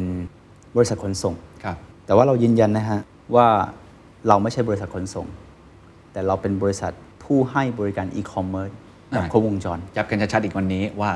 เราไม่ใช่บริษัทขนส่งอย่างเดียว เราเป็นผู้ให้บริการอีคอมเมิร์ซแบบครบวงจร ซึ่งนี้ตั้งแต่เริ่มต้นเราตั้งใจทำอันนี้อยู่แล้ว ตั้งใจวันนี้ ครับ ตั้งใจตั้งใจตั้งแต่แรกอยู่แล้ว ดังนั้นเนี่ยสิ่งที่เรากำลังเข้ามาอยากจะสร้างการเปลี่ยนแปลงหรือกำลังเรากำลังจะทำอะคือทำยังไงให้อีคอมเมิร์ซง่ายขึ้นทำยังไงให้อีคอมเมิร์ซประสบความสำเร็จมากขึ้น ดังนั้นถ้าดูจากธุรกิจขนส่งของเราเราเหมือนเป็นอินฟราสตรักเจอร์ที่สำคัญของอีคอมเมิร์ซ ครับ แต่แน่นอนนอกจากโลจิสติกส์แล้ว เรายังมีเครื่องมืออีกมากมาย ที่ทำให้พ่อค้าแม่ค้าออนไลน์ได้กำไร อืม ถ้าพ่อค้าแม่ค้าออนไลน์ได้กำไร เขาก็จะอยู่ต่อ ถ้าเขาอยู่ต่อเขาก็จะเป็นลูกค้าเราต่อ ใช่ เพราะฉะนั้นเราพยายามทำอย่างไรก็ได้ที่สามารถลดต้นทุนของพ่อค้าแม่ค้าออนไลน์ อืม อย่างเช่นเรามีระบบอันหนึ่งนะฮะที่เรียกว่า r a d a r Flash r a d a r สามารถทำให้เขาบริหารสต็อกของเขาได้ ครับ สามารถทำให้เขาคำนวณ transition ของเขาได้กับต้นทุนของเขาได้ วางแผนต้นทุนเขาให้ได้ดีขึ้น อืม และเข้าใจลูกค้าเขามากขึ้น อืม อย่างเช่นเราทำเครื่องมืออีกเยอะมากนะเพื่อผู้บริโภคของเราอย่างเช่นเราทำเครื่องมืออ่า paper lang เราจะเป็นเจ้าแรกของประเทศไทยก็คือว่าอ่าจากเดิมทีต้องไปต่อคอมพิวเตอร์ เพื่อปริ้นลาเบลมาติดหน้ากล่อง ครับ ตอนนี้ไม่ต้องเป็นบลูทูธถ่ายจากมือถือได้เลย อ่า แล้วก็ Copy จากมือถือไปที่แอปพลิเคชันแล้วจะสามารถแยกชื่อที่อยู่เบอร์โทรอัตโนมัติให้หมดเลย อืม นะเขาแค่กด enter ก็ปริ้นได้เลย อืม นะทำให้เรื่องเหล่านี้ง่ายขึ้นกับพ่อค้าแม่ค้าออนไลน์แล้ว อย่างเช่นเราไปรับฟรีถึงหน้าบ้าน ก็ลดต้นทุนของเขาในระยะยาว ครับ หลังเช่นเราลดราคาเหลือ 25 บาท อืม ก็ทำให้เขาได้กำไรมากขึ้น อย่างเล่าถึงระบบอ่ะผมก็จะไอตัว Flash Radar ก็คือทำให้เขาสามารถมีมี Data ของตัวเองควบคุม Transaction รู้ Location รู้ว่าลูกค้าอยู่ตรงไหนอะไรอย่างนี้ใช่ไหม ครับ ในแง่ของ Door to Door เองเนี่ยคุณบริหารจัดการยังไง ให้มันยากเหมือนกันนะฮะ คือถ้ามีสาขาเนี่ยเราคิดภาพออกว่าอ่ะคุณก็อยู่เฉยๆใช่ไหมทุกคนก็เดินมาหาคุณแล้วคุณก็กระจายสินค้าออกไป หรืออาจจะรับเข้ามาก็ว่ากันไป ครับ แต่นี่การที่คุณทำเป็น Door to Door เนี่ยมันค่อนข้างที่จะสลับซับซ้อนเหมือนกันนะฮะ ผมว่าเป็นเรื่องยากมาก ๆ เนื่องจากว่าทะเบียนราษฎรของไทยเนี่ยไม่ได้เรียงตามบ้าน อย่างเช่นบ้านหลังนี้เลขที่นี้อีกบ้านหลังจะไม่ได้เรียงไม่ได้เรียงกันเป็นอีก ใช่ เลขที่หนึ่ง ใช่ เลยทำให้มีความเข้าใจยากมากที่จะสามารถจะส่งสินค้าตามทะเบียนราษฎรตรงนี้ได้ ครับ ดังนั้นวิธีการของเราก็คือเจ้าหน้าที่ของเราทุกคนเนี่ยเราจะแจกสมาร์ทโฟนให้เขาหนึ่งเครื่อง จากนั้นวันที่เขาไปรับสินค้าหรือไปส่งสินค้าเนี่ยจะมีการบันทึก POI อัตโนมัติ อืม แล้ว POI นี้เนี่ยเป็น Data ของเรา ครับ แล้ววางเส้นทางให้เขาได้ในอนาคต อ๋อ ตอนนี้เราน่าจะมี POI น่าจะมากที่สุดในประเทศไทย อ่า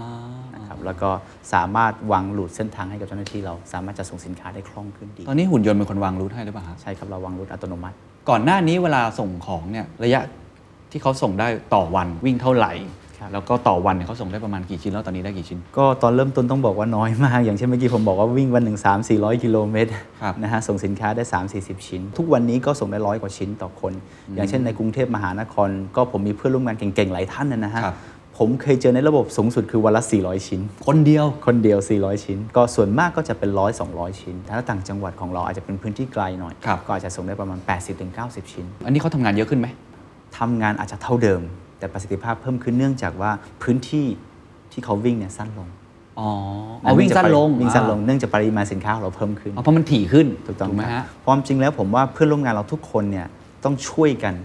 หาลูกค้าให้เพิ่มขึ้น อืม เพราะว่าการที่เขาหาลูกค้าเพิ่มขึ้น เท่ากับเขาช่วยตัวเอง ช่วยตัวเองสองด้าน ด้านแรกคือการที่เขาหาลูกค้ามาแล้วเขามีรายได้เพิ่มนะ เรื่องที่สองคือเขาจะได้จัดส่งสินค้าที่ระยะทันสั้นลง อ๋อ กับจัดส่งสินค้าที่ success ได้เยอะขึ้น อ่า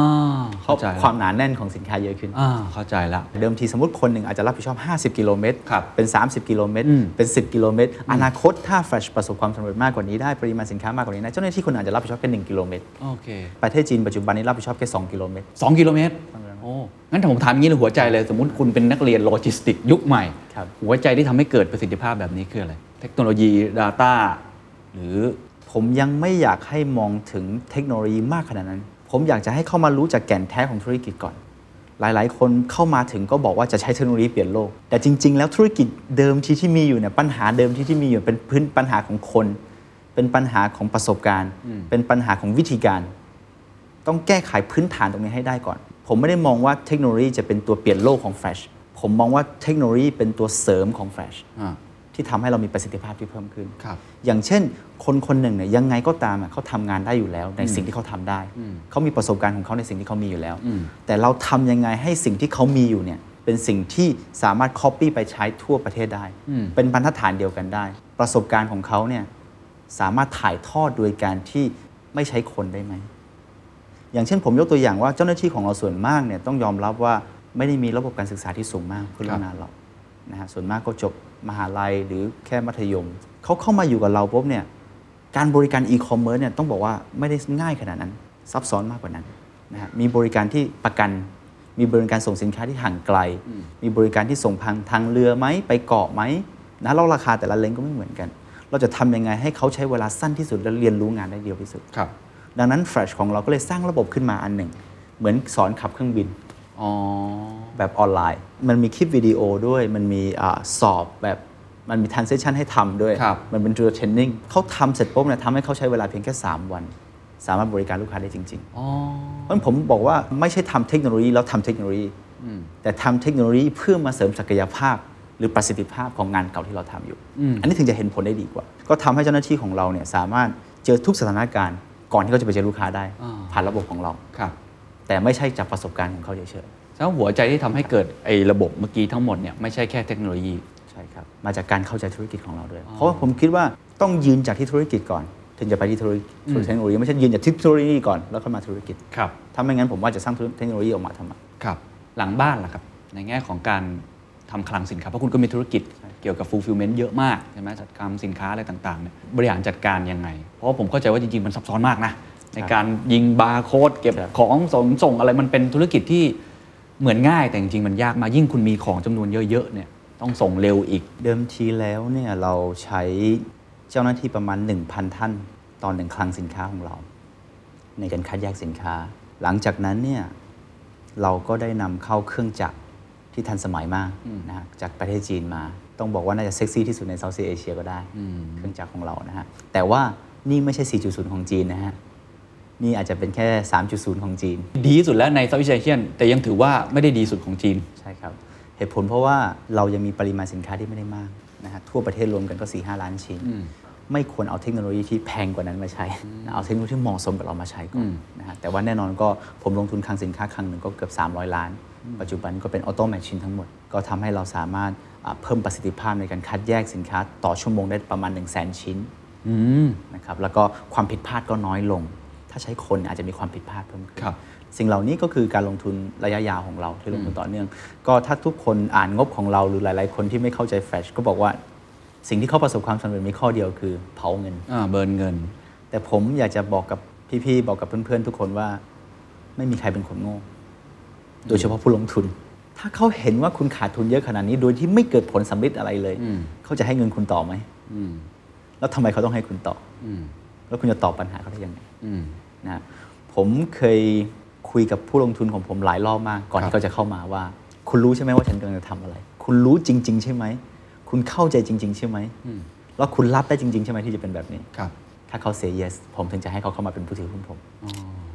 ถ้าเขาสงสัยผมตั้งแต่วันแรก หรือ say no ตั้งแต่วันแรก ผมว่าเราไม่ต้องมาอยู่ในบ้านเดียวกันดีกว่า อืม ไม่ใช่ผู้ถือหุ้น หรือว่าผู้ลงทุนทุกคนที่เป็นจะมาลงทุนในสตาร์ทอัพสตาร์ทอัพต้องง้อเขา หรือว่าต้องจำเป็นต้องทำตามทุกอย่างที่ตามผู้ลงทุน อืม ไม่มีใครเข้าใจธุรกิจของเรามากกว่าตัวเราเอง เพราะเราเป็นคนสร้างมันมา เพราะฉะนั้นผู้ลงทุนที่เข้ามาเป็นทีมที่มาช่วยทางการเงิน เป็นทีมที่มาให้คำแนะนำแต่ไม่ใช่ทีมที่เอามือสอดเข้ามาที่ข้างหลังเรา แล้วเราก็ไม่คาดหวังจะมีมืออีกข้างหนึ่งสอดเข้ามาในบ้านของเรา งั้นคุณตอบคำถามยังไงฮะว่าขาดทุนทุกปีเลย ผมว่าปีนี้ก็ขาดทุนเยอะมากเหมือนกันแหละ สิ่งแรกก่อน เขาเชื่อหรือเปล่าว่า economic of scale คือธุรกิจนี้ อืม ต้องทำแบบนี้ อืม ถ้าเขาเชื่อ ผมว่าจะผ่านยุคที่หนึ่งได้สบายชุย อืม เพราะเราต้องมีปริมาณที่มากพอแล้วงั้นเราต้องดิสคาวให้ลูกค้า ครับ มันจะต่างกับต้นทุนเราแน่นอนทำให้เรามีปริมาณมากพอเราถึงจะลดต้นทุนได้ ครับ อย่างที่สองเขาเชื่อในเทคโนโลยีกับอินฟราสตรักเจอร์หรือเปล่าที่เราต้องลงทุน ถ้าเราไม่ลงทุนวันนี้ วันหน้าพอเรามีปริมาณมากขึ้น เราก็จะกินอาหารได้น้อยลง อืม เพราะเราไม่ได้ลงทุนตั้งแต่วันนี้ ครับ ลงทุนระยะยาวเขาเชื่อไหมถ้าเขาเชื่อโอเค สิ่งที่ 3เขาเชื่อว่าต้นทุนของเราเขาเห็นกราฟมันกำลังลดลงใช่ไหมรายได้ของเราอาจจะคงที่หรือลดลงบางส่วน แต่ถ้าต้นทุนของเราลดเร็วๆกว่ารายได้ของเราถ้าเกิดเราจะได้กำไรสักวันหนึ่งถ้าเขาเห็นกราฟนี้ผมว่าทุกคน say yes ซึ่งคุณมั่นใจมากว่ากำลังเดินไปทางนั้น ครับแล้วเป็นทางที่ดีด้วยครับ ฉะนั้นคุณมั่นใจว่าที่กำลังขาดทุนไปเรื่อยๆเนี่ยมองเห็นแสงสว่างแน่นอน เห็นแน่นอนครับ ถ้าไม่เห็นเส้นสว่างผมว่าผู้ลงทุนไม่มีทางลงทุนเราเพิ่ม What's your secret? ตอนที่ 3 แล้วนะครับ ของการพูดคุยกับคุณคมสันลีนะครับ ผู้ก่อตั้ง Flash Express ที่เป็นสตาร์ทอัพยูนิคอร์นรายแรกของประเทศไทย ตอนทีหนึ่งเราคุยกันไปแล้วเรื่องประวัติชีวิต ตอนที่ 2 เราคุยเรื่องวิธีการบริหารธุรกิจของเขา ตอนที่ 3 นี้เป็นตอนที่น่าตื่นเต้นและผมว่าสนุกมากโดยเฉพาะกับนักลงทุนและสตาร์ทอัพ คือการหาเงินฮะระดมทุนยังไงนะครับให้เขาได้มีเงินมากถึง 30,000 ล้านโน้มน้าวนักลงทุนแบบไหน วิธีคิดการทำ powerpoint หรือวิธีคิดในการแบ่งหุ้นส่วนของเขาเนี่ยมันเป็นยังไง แล้วก็คุยเรื่องอนาคตของบริษัทด้วยครับ ว่าปัจจุบันนี้ Flash Express ไม่ใช่บริษัทขนส่งอีกต่อไป ไม่ใช่แค่บริษัทโลจิสติกส์อีกต่อไป แต่เขาคือบริษัทให้บริการอีคอมเมิร์ซครบวงจร เขาจะไปลุยในธุรกิจอะไรอีก และเขาจะไปลุยต่างประเทศแบบไหนอีก เอาเงินลงทุนนี้ไปสู่อนาคตอย่างไร ลองไปฟังกันดูครับ เราคุยกันเรื่องการบริหารจัดการคู่แข่งอะไรกันไปละ อีกเรื่องหนึงที่ต้องชวนคุยคือเรื่องการระดมทุนได้ข่าวว่าคุณเป็นคนหาเงินเก่งมาก ที่เป็นยูนิคอร์นได้ถึงวันนี้เนี่ยก็เพราะว่ามีการพูดคุยกับนักทุนหลากหลาย ทั้งในประเทศต่างประเทศ ผู้ถือหุ้นต่างๆ ก็เข้ามาสนใจเยอะมาก ก่อนที่จะไปถึงจุดนี้ผมคิดว่าผมอยากจะแชร์สภาวะจิตใจหรือความคิดของเราในการระดมทุนก่อน อืม นะครับจริง ๆ แล้วหลายๆคนที่ระดมทุนเนี่ยมักคิดว่าเราอยากจะไปขอเงินจากคนอื่นทำให้การไปขอเงินคนอื่นแล้วมันยาก จริง ๆ แล้วเราต้องคิดว่าเรากำลังนำพาโอกาสไปให้เขาอยู่ คิดกลับด้านเลย คิดกลับด้าน ถ้าคุณไม่ลงทุนในบริษัทฉัน คุณก็ไม่มีโอกาสได้กำไรนี้ คุณก็จะพลาดโอกาสนี้ไป ให้คิดว่าเรากำลังจะนำพาสิ่งดีๆไปให้เขา อืม อย่างนี้จะขายได้ง่ายกว่าการที่เราไปขอคนอื่น แม้ว่าเราอยากได้เงินจากเขามากนะ แน่นอน แต่เราพูดในมุมมองแบบนี้ แน่นอน อ่า เพราะว่าถ้าคุณเองยังไม่รู้สึกว่าคุณกำลังนำพาโอกาสให้เขา แล้วเขาจะรู้สึกได้ไงว่าเขามาลงทุนคุณแล้วเขาจะได้โอกาส ผมว่าที่สำคัญที่สุดคือหัวใจของตัวเองก่อน จุดเริ่มต้นของตัวเองก่อน สภาวะจิตใจตรงนี้ต้องบอกว่า เฮ้ย ฉันกำลังจะแบ่งปันสิ่งดีๆกับคุณ กำลังนำ ฉั พาน โอก ำ กา ลั ส งนำพาโอกาสมาให้คุณงั้นถ้าคุณไม่ลงทุนในฉัน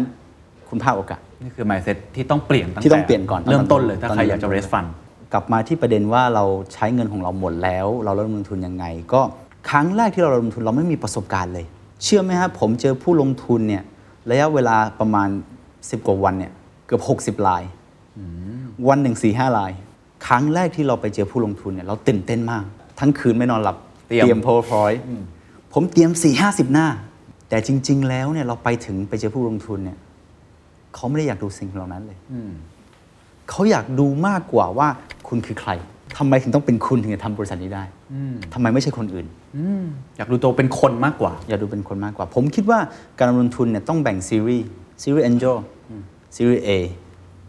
ผมว่าดูที่คนเป็นหลัก ถ้าคนคนนี้มุ่งมั่นพออทีมงานของเขาดีพออบวกกับโอกาสของธุรกิจนี้มันใช่ อืม เรื่องนี้เกิดแน่นอน อย่าไปเล่าเรื่อง business model เยอะเลยครับ ไม่มีประโยชน์เลยครับ อ๋อเหรอฮะ เพราะว่าถ้าคนไม่ดี business model ดีแค่ไหนก็ล้มเหลว ทีมงานไม่ดีก็ไม่สามารถทำความฝันให้เป็นจริงได้ แล้วช่วงต้นที่คุณไล่ไปพิชไอเดียต่างๆ เนี่ย แสดงว่าก็มีความล้มเหลวอยู่เยอะมากช่วงต้น 60ลายลงทุนเราแค่ 2 ลายอะ ผมถือว่าผมโชคดีมากที่เจอ 60 ลายได้มา 2 ลาย มีเพื่อนๆเราที่เป็นสตาร์ทอัพที่อยู่ในสายวงการธุรกิจนี้ เจอเป็นร้อยลายไม่ได้สกบาทก็มี เยอะแยะนั้นผมอยากแชร์ประสบการณ์นิดหนึ่งตรงที่ว่าข้อแรกครับ เตรียม powerpoint หรือเตรียมการ pitch ให้ 3 แบบ แบบที่ 1 คือ 3 นาทีถึง 5 นาที แบบที่ 2 คือ 10 นาทีถึง 15 นาที ครับ แบบที่ 3 คือภายใน 1 ชั่วโมงจบ ถ้าคุณเตรียมแค่วันวันวันวันซิมเพิลรูปแบบเดียว คุณเสร็จแน่นอนร้อยเปอร์เซ็นต์เพราะไม่ใช่ผู้ลงทุนทุกคนจะมีเวลาให้คุณมากพอ อันที่ 2 ที่ผมอยากแชร์ประสบการณ์ก็คือว่าก่อนไปเนี่ยทำการบ้านให้ครบ ไม่ใช่ของตนเองนะครับ ของผู้ลงทุน ผมมีประสบการณ์ไม่ดีครั้งหนึ่งนะฮะที่ไปพบเจอมาก็คือว่า เขานัดเรา9ก้าโมงเช้า ครับ เจอกันที่ร้านกาแฟแปดโมงผมไปถึงแล้วตื่นเต้น เขามาถึง 10บโมง เรานัดกัน9ก้าโมงนะ ผมไปถึง8ปดโมงเขามาถึง 10บโมง นั่งลงปุ๊บ ผมกำลังจะพรีเซนต์เลยเขาบอกโอเค ฉันรู้แล้วสิ่งที่คุณจะพรีเซนต์คืออะไรบ้าง คุณต้องการเงินเท่าไหร่ ผมก็บอกต้องการเงินจำนวนนี้จำนวนนี้ เขาบอกทำอะไร ผมบอกอยากไปทำสิ่งนี้อยากไปทำสิ่งนั้น ก็คือเงินของเราจะไปใช้วัตถุประสงค์อะไร ถูก จากนั้นเขาบอกโอเค คุณกลับไปรอข่าวได้เลย แล้วเขาก็ไม่ติดต่อเราอีกเลย ผมกำลังจะบอกว่าถ้าเราไม่ทำการบ้านผู้ลงทุนคนนี้มาก่อน จะไปเสียเวลาฟรีๆแน่นอน แล้วเราไม่รู้นิสัยของเขาด้วย เพราะก่อนที่ผมจะไประดมทุนแต่ละครั้งนะ ผมทำการบ้านเยอะมาก ผมมีทีมระดมทุนก่อนจะไประดมทุนกับผู้ลงทุนนะทำการบ้านตั้งแต่ประวัติการศึกษาของเขา ครอบครัวของเขา ครับ เขาลงทุนบริษัทอะไรไปบ้างแล้ว แล้วเขามีเงินในสต็อกเท่าไหร่ สมมติเราลงทุนหนึ่งรอบเราต้องการเงิน 1,000 ล้านเหรียญ ครับ เอาสิล้านเหรียญกองทุนนี้มีเงินแค่ 1 ล้านเหรียญคุณคิดว่าคุณไปคุยกับเขาจะได้อะไร อืมอืมอย่างบทเรียนจากร้านกาแฟอันนั้นที่ที่ได้คืออะไรครับทำไมเขาถึง สองเรื่อง เรื่องแรกคือ ผมไม่รู้ว่าเขามีเวลาเท่าไหร่ ผมเตรียมไปยาวเลย 3 4 0 หน้า ครับ มันน่าเบื่ออเรื่องที่ 2 คือผมไม่ศึกษาเลยว่ากองทุนของเขาไม่ลงทุนบริษัทต่างชาติ เราเป็นบริษัทสัญชาติไทย เขาเป็นนักลงทุนต่างชาติ เขาจะมาลงทุนที่ไทยได้ยังไง แค่เริ่มต้นก็ผิดแล้ว การเตรียมตัว ครับ การศึกษา อืม สองสิ่งนี้ผมว่าสำคัญมาก ครับพูดถึงการเตรียมตัวนิดหนึ่งครับ ครับ เพราะว่าพอยต์หนึ่งชั่วโมงเนี่ยผมว่าไม่ยาก ครับ 15 นาทีก็โอเคประมาณนึงแต่ที่ยากคือ 3-5 นาทีเนี่ยพูดเรื่องอะไรบ้าง ๆ ผมว่าต้องแบ่งคน ถ้าเราศึกษาผู้ลงทุนเราจริงจัง ครับ เราจะรู้ว่าเขาเคยลงทุนบริษัทอะไรมาบ้าง เขาชอบอุตสาหกรรมอะไรกันแน่ อืม แล้วเขาลงทุนคนเหล่านั้น มันต้องมีจุดคล้ายคลึงกันแน่ๆ อย่างเช่น CEO บริษัทเหล่านั้นเนี่ยเป็นคนเรียนจบจากฮาร์วาร์ดอุตสาหกรรมที่เขาลงทุนเนี่ยเป็นบริษัทที่เติบโตรวดเร็วมาก ไม่สนใจเรื่องขาดทุน หรืออย่างเช่น บริษัทที่เขาจะลงทุนเป็นบริษัทที่เซฟมากๆ ต้องได้กำไรอย่างเดียวถึงจะลงทุน ครับ แล้วกลัวมาก ๆ ที่ CEO จะใช้เงิน สิ้นเปลือง เพราะถ้าเราศึกษาเสร็จแล้ว เราจะรู้เลยว่า3-5ถึงนาทีเนี่ยเราจะเปิดตัวยังไง อืม ให้ตรงกับความต้องการ ให้ตรงกับความต้องการ สไตล์ของเขา เราเป็นคนขาย คนที่ฟังเราเป็นคนซื้อ ถ้าเราขายของที่เขาไม่ต้องการ เขาก็ไม่สนใจเขาก็ไม่ซื้อ โอ้นี่มันหลักการขายของง่ายๆเลยนะ ขายของง่ายๆเบสิกมากๆ แต่หลายคนไม่รู้ หลายคนมักบอกว่านี่คือของฉัน นี่คือสิ่งที่ฉันทำอยู่ อ่า คุณต้องซื้อ ๆอ๋อ เข้าใจละ ปกติแล้วกองทุนหนึ่งกองทุนที่เป็น VC เนี่ย ครับ จะต้องเจอผู้จัดการลงทุนก่อน ครับ ผู้จัดการลงทุนหรือว่าสตาฟทั่วไปนี่แหละ ส่วนมากก็จบจากมหาวิทยาลัยชั้นนำแล้วก็จบมาใหม่ ๆ เลย เขาไม่มีความรู้เรื่องธุรกิจเลย คุณต้องทำให้เขาเชื่อได้อย่างเดียวคือคุณคือ expert ของอาชีพนี้ โอเค ถ้าเขาเชื่อได้ปุ๊บเขาจะไปหา พาร์ทเนอร์ของกองทุน อ่าก องพาร์ทเนอร์กองทุนนี่คือประสบการณ์แน่นอนอยู่แล้ว อ่า เขาจะมาคำนวณเรื่องไฟแนนซ์แล้วว่าเขาได้กำไรหรือเปล่า สุดท้ายถึงจะเป็นบอร์ดของกองทุน เพราะปกติหนึ่งกองทุนเนี่ยคุณเจอครั้งเดียวแล้วเนี่ยคุณคิดว่าจบไม่จบแน่นอนหนึ่งกองทุนต้องเจอ 3 รอบ อันนี้คือต่ำที่สุด ผมเจอมา60กว่ากองทุนตอนเริ่ม ต้น เจอมากี่ร้อยรอบ แล้วแต่ละรอบคำถามที่ถามมาเนี่ยต้องเล่าใหม่หมดเลย เพราะว่านาย A ไม่ได้บอกให้นาย B นาย B ไม่ได้ส่งต่อนาย C รู้อย่างเดียวคือบริษัทน่าสนใจ คุยต่อได้ อืม มันเหมือนการเล่นเกมผ่านนะฮะ อ่า ผ่านด่านหนึ่งชั้นปุ๊บต้องผ่านด่านใหม่ อ่า นะฮะ จนถึงชั้นสุดท้ายนะคือผมพูด จนผมรู้สึกว่าสิ่งเหล่านั้นมันเกิดขึ้นจริงแล้ว ทั้งทั้งที่มันยังเป็นแค่เปเปอร์อยู่ เพราะเราพูดบ่อยมาก พูดซ้ำ ร้อย แล้ว กว่ารอบ ซ้ำอีก พนักงานในองค์กรรวมกันมันแค่ร้อยกว่าคนอยู่ตอนนั้น แต่เราพูดจนเหมือนองค์กรเราใหญ่ที่สุดในประเทศไทยแล้วตอนนั้น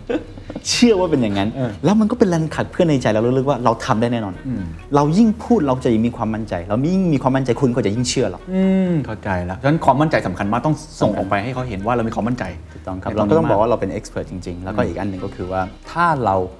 ไม่เชื่อ มันก็คือจะเป็นว่าเค้กอีก อ่า ถ้าเราเชื่อนี่คือความฝัน อ่า ซึ่งผู้ลงทุนส่วนใหญ่เขาก็ซื้อความฝันอยู่แล้ว ครับ ถ้าคุณไม่มีความฝันแล้วคุณไม่มีความเด็ดเดี่ยวในความฝันของคุณพอ ผมว่าเขาไม่ลงทุนคุณนะครับอันนี้คือประสบการณ์ลงทุนตอนเริ่มต้น อืม ตอนที่เรายังไม่มีความรู้ ครับ เราก็ล้มเหลวมาเยอะมากในการหาผู้ลงทุน แต่หลังจากนั้นเสร็จแล้วเนี่ยผมคิดว่าประสบการณ์อันหนึ่งที่ผมอยากจะแชร์กับเพื่อนๆทุกคนก็คือว่า การเลือกใครคนหนึ่งเข้ามาในครอบครัวของเราสำคัญมาก อืม ๆถ้าเขาไม่เข้าใจเราจริง ๆ ไม่สนับสนุนเราจริง ๆ องค์กรเราจะเละมาก อยากจะขยับไปข้างหน้า ผู้ลงทุนดึงขา อยากจะ stop ผู้ลงทุนเผาไฟข้างหลังให้จี้ไปข้างหน้า สุดท้ายบ้านหลังนี้จะอยู่ยากมาก อืม เพราะฉะนั้นการเลือกผู้ลงทุนผมว่าไม่ใช่แค่ดูที่ว่าเขาให้เงินคุณหรือเปล่า ครับ ให้ดูที่ว่าเขาช่วยอะไรคุณได้ แล้วเขาสนับสนุนในความฝันของคุณหรือเปล่า ผมว่านี่สำคัญมาก จากการลงทุนของผมรอบซีรีส์ A ซีรีส์ B ผมพูดตามตรงผมแทบจะเลือกไม่ได้ เริ่มต้นมาเราได้กองทุนจากที่ไหนบ้างครับ จากที่สหรัฐอเมริกากับจีนเป็นหลัก ตอนนั้นเราเลือกไม่ได้เลย อืม เพราะเราขาดแคลนเงินสดมาก ก็เป็นยุคอันธพาลอย่างที่บอก อันธพาล เพิ่งเริ่มต้น ใช่ แต่ตั้งแต่ซีรีส์ B เป็นต้นไป ทุกคนที่จะเข้ามาในบ้านของเราผมคัดหมด โอเค เป็นเพราะว่าอย่างแรกคือเราสิ่งที่เราโม้ไว้มันเป็นจริง หลาย ๆ ครั้งเนี่ยเราไประดมทุนเนี่ยเรามักจะโม้เยอะ โม้ใหญ่ แต่ทำไม่ได้ อืม เพราะฉะนั้นผมแนะนำอีกอันหนึ่งก็คือให้พูดข้อเท็จจริงมากที่สุด ไม่มีผู้ถือหุ้นคนไหนอยากจะให้โดนหลอกๆหรอก แล้วไม่มีผู้ถือหุ้นคนไหนอยากจะฟังใครมาอวดโอ้ให้เขาฟังหรอกเขาก็มีความรู้และประสบการณ์มากกว่าในวงการนี้กว่าเราอยู่แล้ว ไม่งั้นเขาจะเป็นผู้ลงทุนได้ยังไง เพราะฉะนั้นให้พูดความจริงคำว่าความจริงคือสิ่งที่เรารับปากว่าเราทำได้ อ๋อ ซีรีส์ A ผมยังทำอะไรออกมาไม่ได้ ครับ ผมผมต้องงออ ม ต้องทำตาม อืม ซีรีส์ B ก็เช่นกัน แต่ซีรีส์ B จนเป็นต้นไป สิ่งที่ผมโม้กับซีรีส์ A กับซีรีส์ B ผมทำซัสเซนหมดแล้ว แล้วมากกว่าที่ซัสเซนด้วย ดังนั้นซีรีส์ C เข้ามาปุ๊บเขาจะรู้ทันทีเลยว่า ที่เขารับปากอะมันดับเบิลหมด อืม ดังนั้นเขาจะแย่งกันเข้ามา เล่าช่วง A ไป B ให้นิดหนึ่ง ตอนนั้นใครก็มาลงทุนบ้าง ตอนนั้นเป็นบริษัทอ่าต่างชาติอะนะฮะที่สหรัฐอเมริกาความจริงแล้วผมก็มีปัญหานิดหนึ่งตรงเรื่องภาษา ครับ นะผมพูดภาษาจีนกับภาษาไทยได้ดี แต่ภาษาอังกฤษของผมค่อนข้างอ่อน อืม นะฮะตอนซีรีส์เอผมล้มเหลวเยอะมาก ผมโดนเขาผู้ลงทุนคนหนึ่งด่าด้วยซ้ำไป ว่าใช้ภาษาอังกฤษไม่ได้จะทำธุรกิจสำเร็จได้ยังไง แต่วันนี้ก็แสดงออกได้ว่าเขาตัดสินใจผิดพลาด นะฮะความจริง ผมว่าภาษาสำคัญไหมผมว่าสำคัญมากนะครับแต่ว่าการเป็นตัวของตัวเอง แล้วก็ทำธุรกิจให้ประสบความสำเร็จสำคัญกว่าภาษา แน่นอนภาษาเป็นอ่าตัวช่วยของเราในการเข้าถึงโอกาส ครับ ตอนนั้นผมเนื่องจากเราต้องหากองทุนที่อยู่ต่างประเทศค่อนข้างเยอะทำให้เรื่องภาษาเนี่ยเป็นปัจจัยสำคัญที่ทำให้เราลงทุนเนี่ยมีติดปัญหาเยอะ ทำไมช่วงเริ่มต้นถึงไปกองทุนต่างประเทศก่อน เพราะว่าถ้าในประเทศไทยอย่างแรกก่อน ผมลงทุน 120 ล้านในซีรีส์ A อืม ใครมีเงินให้ผม 120 ล้าน อ๋อ เข้าใจครับ ทำไมซีรีส์ A จนถึงซีรีส์ D เราเพิ่งมาเราลงทุนที่ไทย อืม ไม่เริ่มจากที่เราลงทุนที่ไทย ครับ ความจริงแล้วเราก็เริ่มต้นจากที่ไทยเหมือนกันเราก็เคยหาคนไทยเหมือนกัน แต่ว่าคนไทยส่วนใหญ่แล้วที่เป็นนักลงทุนเนี่ยเขาต้องการเห็นกำไรก่อน ผมว่านี่ก็คือข้อจำกัดอีกข้อจำกัดหนึ่งที่ทำให้สตาร์ทอัพของไทยไม่ได้ใหญ่ขนาดนั้น เพราะว่ามาถึงปุ๊บต้องให้ทำกำไรเลย มาถึงปุ๊บต้องรับปากเลยว่าภายใน 1 ปีหรือภายใน 2 ปีคุณต้องทำกำไรแต่จริง ๆ แล้วสตาร์ทอัพต้องทำให้ขนาดมันใหญ่พอก่อน อืม ผมคิดว่าการทำสตาร์ทอัพเหมือนการเลี้ยงลูก ถ้าลูกของคุณยังเรียนหนังสืออยู่ คุณต้องลงทุนเขาไปเรียนพิเศษ ไปเรียนกีฬา ไปเรียนโรงเรียนดีๆ หลังจากเขาโตพอแล้วเขาทำงานได้แล้วคุณถึงจะได้รายได้ ไม่ใช่มาวันแรกก็บอกลูกว่าลูกไปทำงานให้พ่อได้เลย ผู้ลงทุนหลายคนเนี่ยคาดหวังให้บริษัททำกำไรเร็วเกินไป แล้วเขาจะรู้เวลาที่เหมาะสมได้ไงครับ ให้ดูว่าเพดานของอุตสาหกรรมอยู่ที่ไหน อ๋อ ถ้าบริษัทอินดัสทรีนี้ มูลค่ามากสุดคือ1นึ่งแสนล้าน วันที่เขาทำได้1นึ่งหมื่นล้านเนี่ยเขาต้องเริ่มทำกำไรละ อ๋อ เข้าใจละ เพราะถ้าเขาไม่ทำกำไรเท่ากับว่าเขามีโอกาสเจ๊งในอนาคตแน่นอน อ่า เพราะถึงเพดานแน่นอน แค่ 10 เท่าก็ถึงเพดานแล้ว ครับ แต่ถ้าสมมติโอกาสของอินดัสทรีนี้คือ 1 ล้านล้าน คุณยังเพิ่งหนึ่งล้านอยู่เลย คุณบอยเขาทำกำไรได้ยังไง เข้าใจละ วันนี้อาจจะเป็นจุดเปลี่ยนนะครับแฟลชก็อาจจะเป็นบทเรียนเล็กๆ ในการลงทุนของสังคมไทยอีกนิดหนึ่งว่า การขาดทุนไม่ใช่สิ่งน่ากลัว สิ่งที่น่ากลัวคือควบคุมการขาดทุนไม่ได้ ไม่รู้ว่าตัวเองขาดทุนเพราะอะไร อืม ไม่รู้ว่าตัวเองลงทุนไปเพราะอะไร อืม อย่ากังวลหรือว่าอย่ากลัวเรื่องของการขาดทุน ครับ แต่ให้กลับมาคิดว่าเราสร้างคุณค่าอะไรจากการขาดทุน ครับ อย่างทุกวันนี้เมื่อกี้ที่เราคุยกันก่อนหน้านี้ ว่าเราขาดทุนไปเพื่อการลงทุนเทคโนโลยีทำให้ได้เรื่อง economy of scale ให้ได้เร็วที่สุด ถูกไหมฮะอันนี้คือคำตอบที่คุณเวลาตอบนักลงทุน ใช่ครับ ก็หลังจากซีรีส์ B เป็นต้นมาผมก็บอกกับผู้ลงทุนเลยว่าอย่างแรกคุณเชื่อในตัวฉันหรือเปล่า ครับ ถ้าคุณตอบว่า yes คุณต้องไม่มายุ่งองค์กรของฉัน นี่คุณพูดอย่างนี้เลยเหรอ พูดอย่างนี้ คำว่ายุ่งคือคุณลงทุนฉันคุณให้คำปรึกษาฉันได้ อืม แต่ไม่ใช่ว่าฉันจะไปลงทุนที่ฟิลิปปินส์คุณบอกห้ามลงทุน อืม ฉันจะเปิด new business คุณบอกว่าห้ามทำ ครับ ถ้าคุณเชื่อในตัวฉัน แม้ว่าเขาจะนั่งอยู่ในบอร์ดก็ตาม ถูกต้อง อันนี้สะท้อนอีกอันหนึ่ง ถ้าคุณเชื่อในตัวฉัน บอร์ดฉันต้องใหญ่สุด ทุกวันนี้บอร์ดของเราห้าเสียง ผมคนเดียวสามเสียง เพราะว่าถ้าคุณเชื่อผม คุณต้องทำตามสิ่งที่ผม ครับ แล้วคุณไม่คิดว่าคุณมั่นใจเกินไปเหรอฮะบางที ผมมีความมั่นใจระดับหนึ่ง แต่ผมก็มีความถ่อมตัวและยอมเรียนรู้ พร้อมเรียนรู้ อืม ผมคิดว่าทุกคนทำบริษัทนี้เพื่ออยากจะให้บริษัทนี้ success ครับ ไม่มีใครอยากให้บริษัทนี้ล้มเหลว อืม ดังนั้นอะไรก็ตามที่เป็นความคิดเห็นหรือคำแนะนำที่ทำให้องค์กรนี้ดีขึ้น ผมทำอยู่แล้วทำไมผมถึงไม่ทำ อืม ทำไมผมจะไม่ทำ อืม มีอะไรที่คุณไม่เชื่อบ้างกับนักลงทุนต่างๆ ที่เวลามาพูด ผมว่าส่วนใหญ่เราคุยกันรู้เรื่อง โอเค ส่วนใหญ่เลย ครับ ทุกๆ สิ่งที่ผมทำทุกๆ สิ่งที่ผมพรีเซนต์ไปเขาเชื่ออ อืม แล้วเขาก็สนับสนุนผม ครับ ถึงวันนี้ยังไม่มีสิ่งหนึ่งสิ่งใดที่ทำให้เราขัดแย้งกัน อืมอ่ะตั้งแต่ซีรีส์ B ขึ้นมามีหลายเจ้ามากเล่าให้ฟังแต่ละเจ้าหน่อยว่าทำไมถึงคิดว่าเจ้านี้เหมาะสมกับเรา มันถูกใจกันตรงไหน มันส่งเสริมธุรกิจยังไง มี OR มีกรุงศรีใช่ไหมครับ มีเดอร์เบลของกลุ่ม TCP ครับ แล้วก็อีกหลายๆอัน ระดมทุนซีรีส์ดีของเราที่เปิดเผยมา ก่อนหน้านั้น A จนถึง C เราไม่เคยเปิดเผย ครับ เพิ่งมาเปิดเผยดี เหตุผลหลักๆ ผมคิดว่า CEO ที่ดีในช่วงเริ่มต้น ต้องเอาเวลาทั้งหมดของเขาอยู่กับลูกค้าและเพื่อนร่วมงาน อืม อยู่กับ Product ของเขา ครับ ไม่ควรเอาเวลาอยู่กับการ PR อืม ไม่ควรเอาเวลาอยู่กับสังคม เพราะว่าถ้า Product ของคุณดีพอสังคมจะเข้ามาหาคุณเอง อืม นะผมอาจจะยกตัวอย่างช่วงที่ผมเริ่มต้นธุรกิจใหม่ ๆ ให้ฟังนิดนึงนะ ครั ฮะ บ ตอนนั้นผมอยู่จังหวัดเชียงใหม่ ผมเป็นเด็กคนหนึ่งที่เชื่อว่า ถ้าเราทำดีผู้ใหญ่จะให้โอกาส ผมถือกระเป๋าให้ผู้ใหญ่เนี่ยเกือบครึ่งปี ขับรถไปรับส่งเขากินข้าวเมา กินเหล้าเมา ผมส่งกลับบ้าน อืม แต่เชื่อไหมครับ เขาไม่เคยโยนงานให้ผมไม่แต่ชิ้นเดียวเลย อืม เหตุผลเพราะอะไรครับ เพราะคนเหล่านั้นเขาประสบความสำเร็จแล้ว เขามีหน้ามีตาในสังคม ถ้าเขาโยนงานที่มาให้คุณทำแล้วคุณทำเสียละ อืม หน้าเขาจะไปไว้ที่ไหน อืมอืม แล้วเขาจะเชื่อมั่นได้ยังไงว่าให้งานคุณแล้วคุณจะทำ success เพราะไม่มีทางที่เขาจะมาเสี่ยงกับคุณ ครับ ถ้าเขาเอางานมาให้คุณจริงก็เป็นงานที่แย่ อืม เพราะเขารู้สึกมันแย่อยู่แล้วคุณทำมาเถอะ ดีก็ดีไม่ดีก็แล้วแต่ ครับ แล้วคุณจะรอโอกาสอย่างนี้เหรออ ม ผมทำแบบนี้มาครึ่งปีผมถึงรู้ว่า ถ้าตัวเองไม่แข็งแรงพออพึ่งพาใครในโลกนี้ก็ไม่มีประโยชน์ อืม ผมควรจะต้องพึ่งพาตัวเอง อืม ผมควรจะต้องทำโปรดักต์ของตัวเอง ผมควรจะต้องทำบริษัทของตัวเองให้ดีพอ อืม ไม่ใช่ผมมาไป PR อะไรต่างๆ เลย ไปขอไปง้องาน อืม ไม่มีหรอกครับ ความจริง A B C ล้วนเป็นต่างชาติหมดเรากลับมาคิดว่าเราเป็นคนไทย เราเป็นบริษัทไทยบริษัทประเทศไทยสัญชาติไทย ครับ มีคนเยอะแยะในตลาดบอกว่า Fresh คือจีนแดง อ่า ใช่ Fresh คือ nominee อ่า นี่คำพูดแรง ๆ เลยนะเอาพูดตรงๆ หลายสื่อยังเข้าใจผิดอยู่เลย คิดว่า เอากลางชื่อบริษัทโลจิสติกส์ออกมาแล้วบอกว่า สัญชาติ เย จีน นี่เป็นสัญชาติจีนไม่ใช่ไทย ผมว่าอันนี้อาจจะเป็นความเข้าใจผิดที่ผมไม่ชอบออกสื่ออผมไม่ชอบ PR ทำให้คนเข้าใจว่านี่คือสัญชาติจีน ครับ แต่วันนั้นผมคิดว่าผมควรจะแสดงออกแล้วว่าเราคือสัญชาติไทย อืม เราก็เลยกลับมาคิดว่า ถ้าอย่างนั้นเราคงต้องหาผู้ลงทุนไทยข้อแรก ข้อที่ 2 คือผมคิดว่าการทำธุรกิจระยะยาวแล้ว เราควรจะมีพันธมิตร หรือที่ผมชอบใช้ศัพท์เรียกว่านามสกุล ในประเทศไทย เพราะว่าคมสันแซลีไม่มีใครรู้จักนะดังนั้นวันนั้นเราก็เลยตัดสินใจว่าเราลงทุนที่ไทย แต่เราก็โชคดีครับ เราไปแบ่งปันให้หลายครอบครัว ครับ ในไทยนะครับสุดท้ายก็ได้ OR นะครับ The Bell แล้วก็กรุงศรีมาลงทุนกับเราใน Series D อันนี้คือซีรีส์ดีได้มา 3 เจ้านี้ทำไมถึงเป็น 3 เจ้านี้ ความจริงแล้วเรามองอุตสาหกรรม ถ้าเราอยากทำธุรกิจขยายในอนาคตเราต้องการธนาคาร ธนาคารรายไหนก็ได้ แต่เราคงต้องไปคุยก่อนว่าเงื่อนไขของเราเขารับได้ไหม อืม อันที่สองคือเราอยากจะเข้าสู่อุตสาหกรรมโลจิสติก ก็คือสินค้าขนาดใหญ่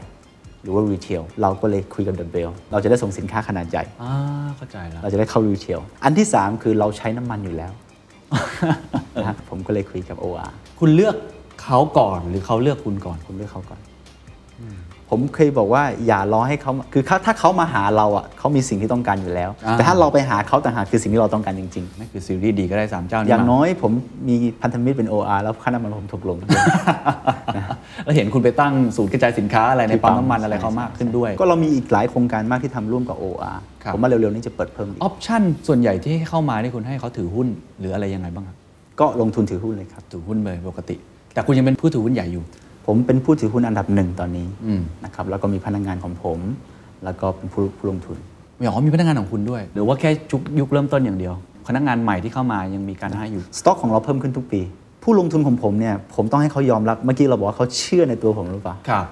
อย่างที่สองเขาเชื่อในอุตสาหกรรมนี้หรือเปล่า อืม ถ้าเขาเชื่อในอุตสาหกรรมนี้อุตสาหกรรมนี้เขาก็จะมีรูปแบบของเขาในการทำ ครับ ดังนั้นอย่างเช่นของเรา เราจะให้ผู้ลงทุนของเราทุกคนเนี่ยช่วยกันออกสต็อกทุกปี เพื่อให้บริษัทเรามีผู้บริหารใหม่ ๆ ที่เข้ามาในองค์กรของเรา อ่า เพื่อให้ผู้ลงเอ่อผู้ผู้บริหารของเราที่มีประสบการณ์แล้วทำผลงานได้ดีเนี่ยมีเงินรางวัลมีผลรางวัลเป็นหุ้นด้วย นอกจากเงินแล้ว จากดีไป E แล้วครับ นี่เป็น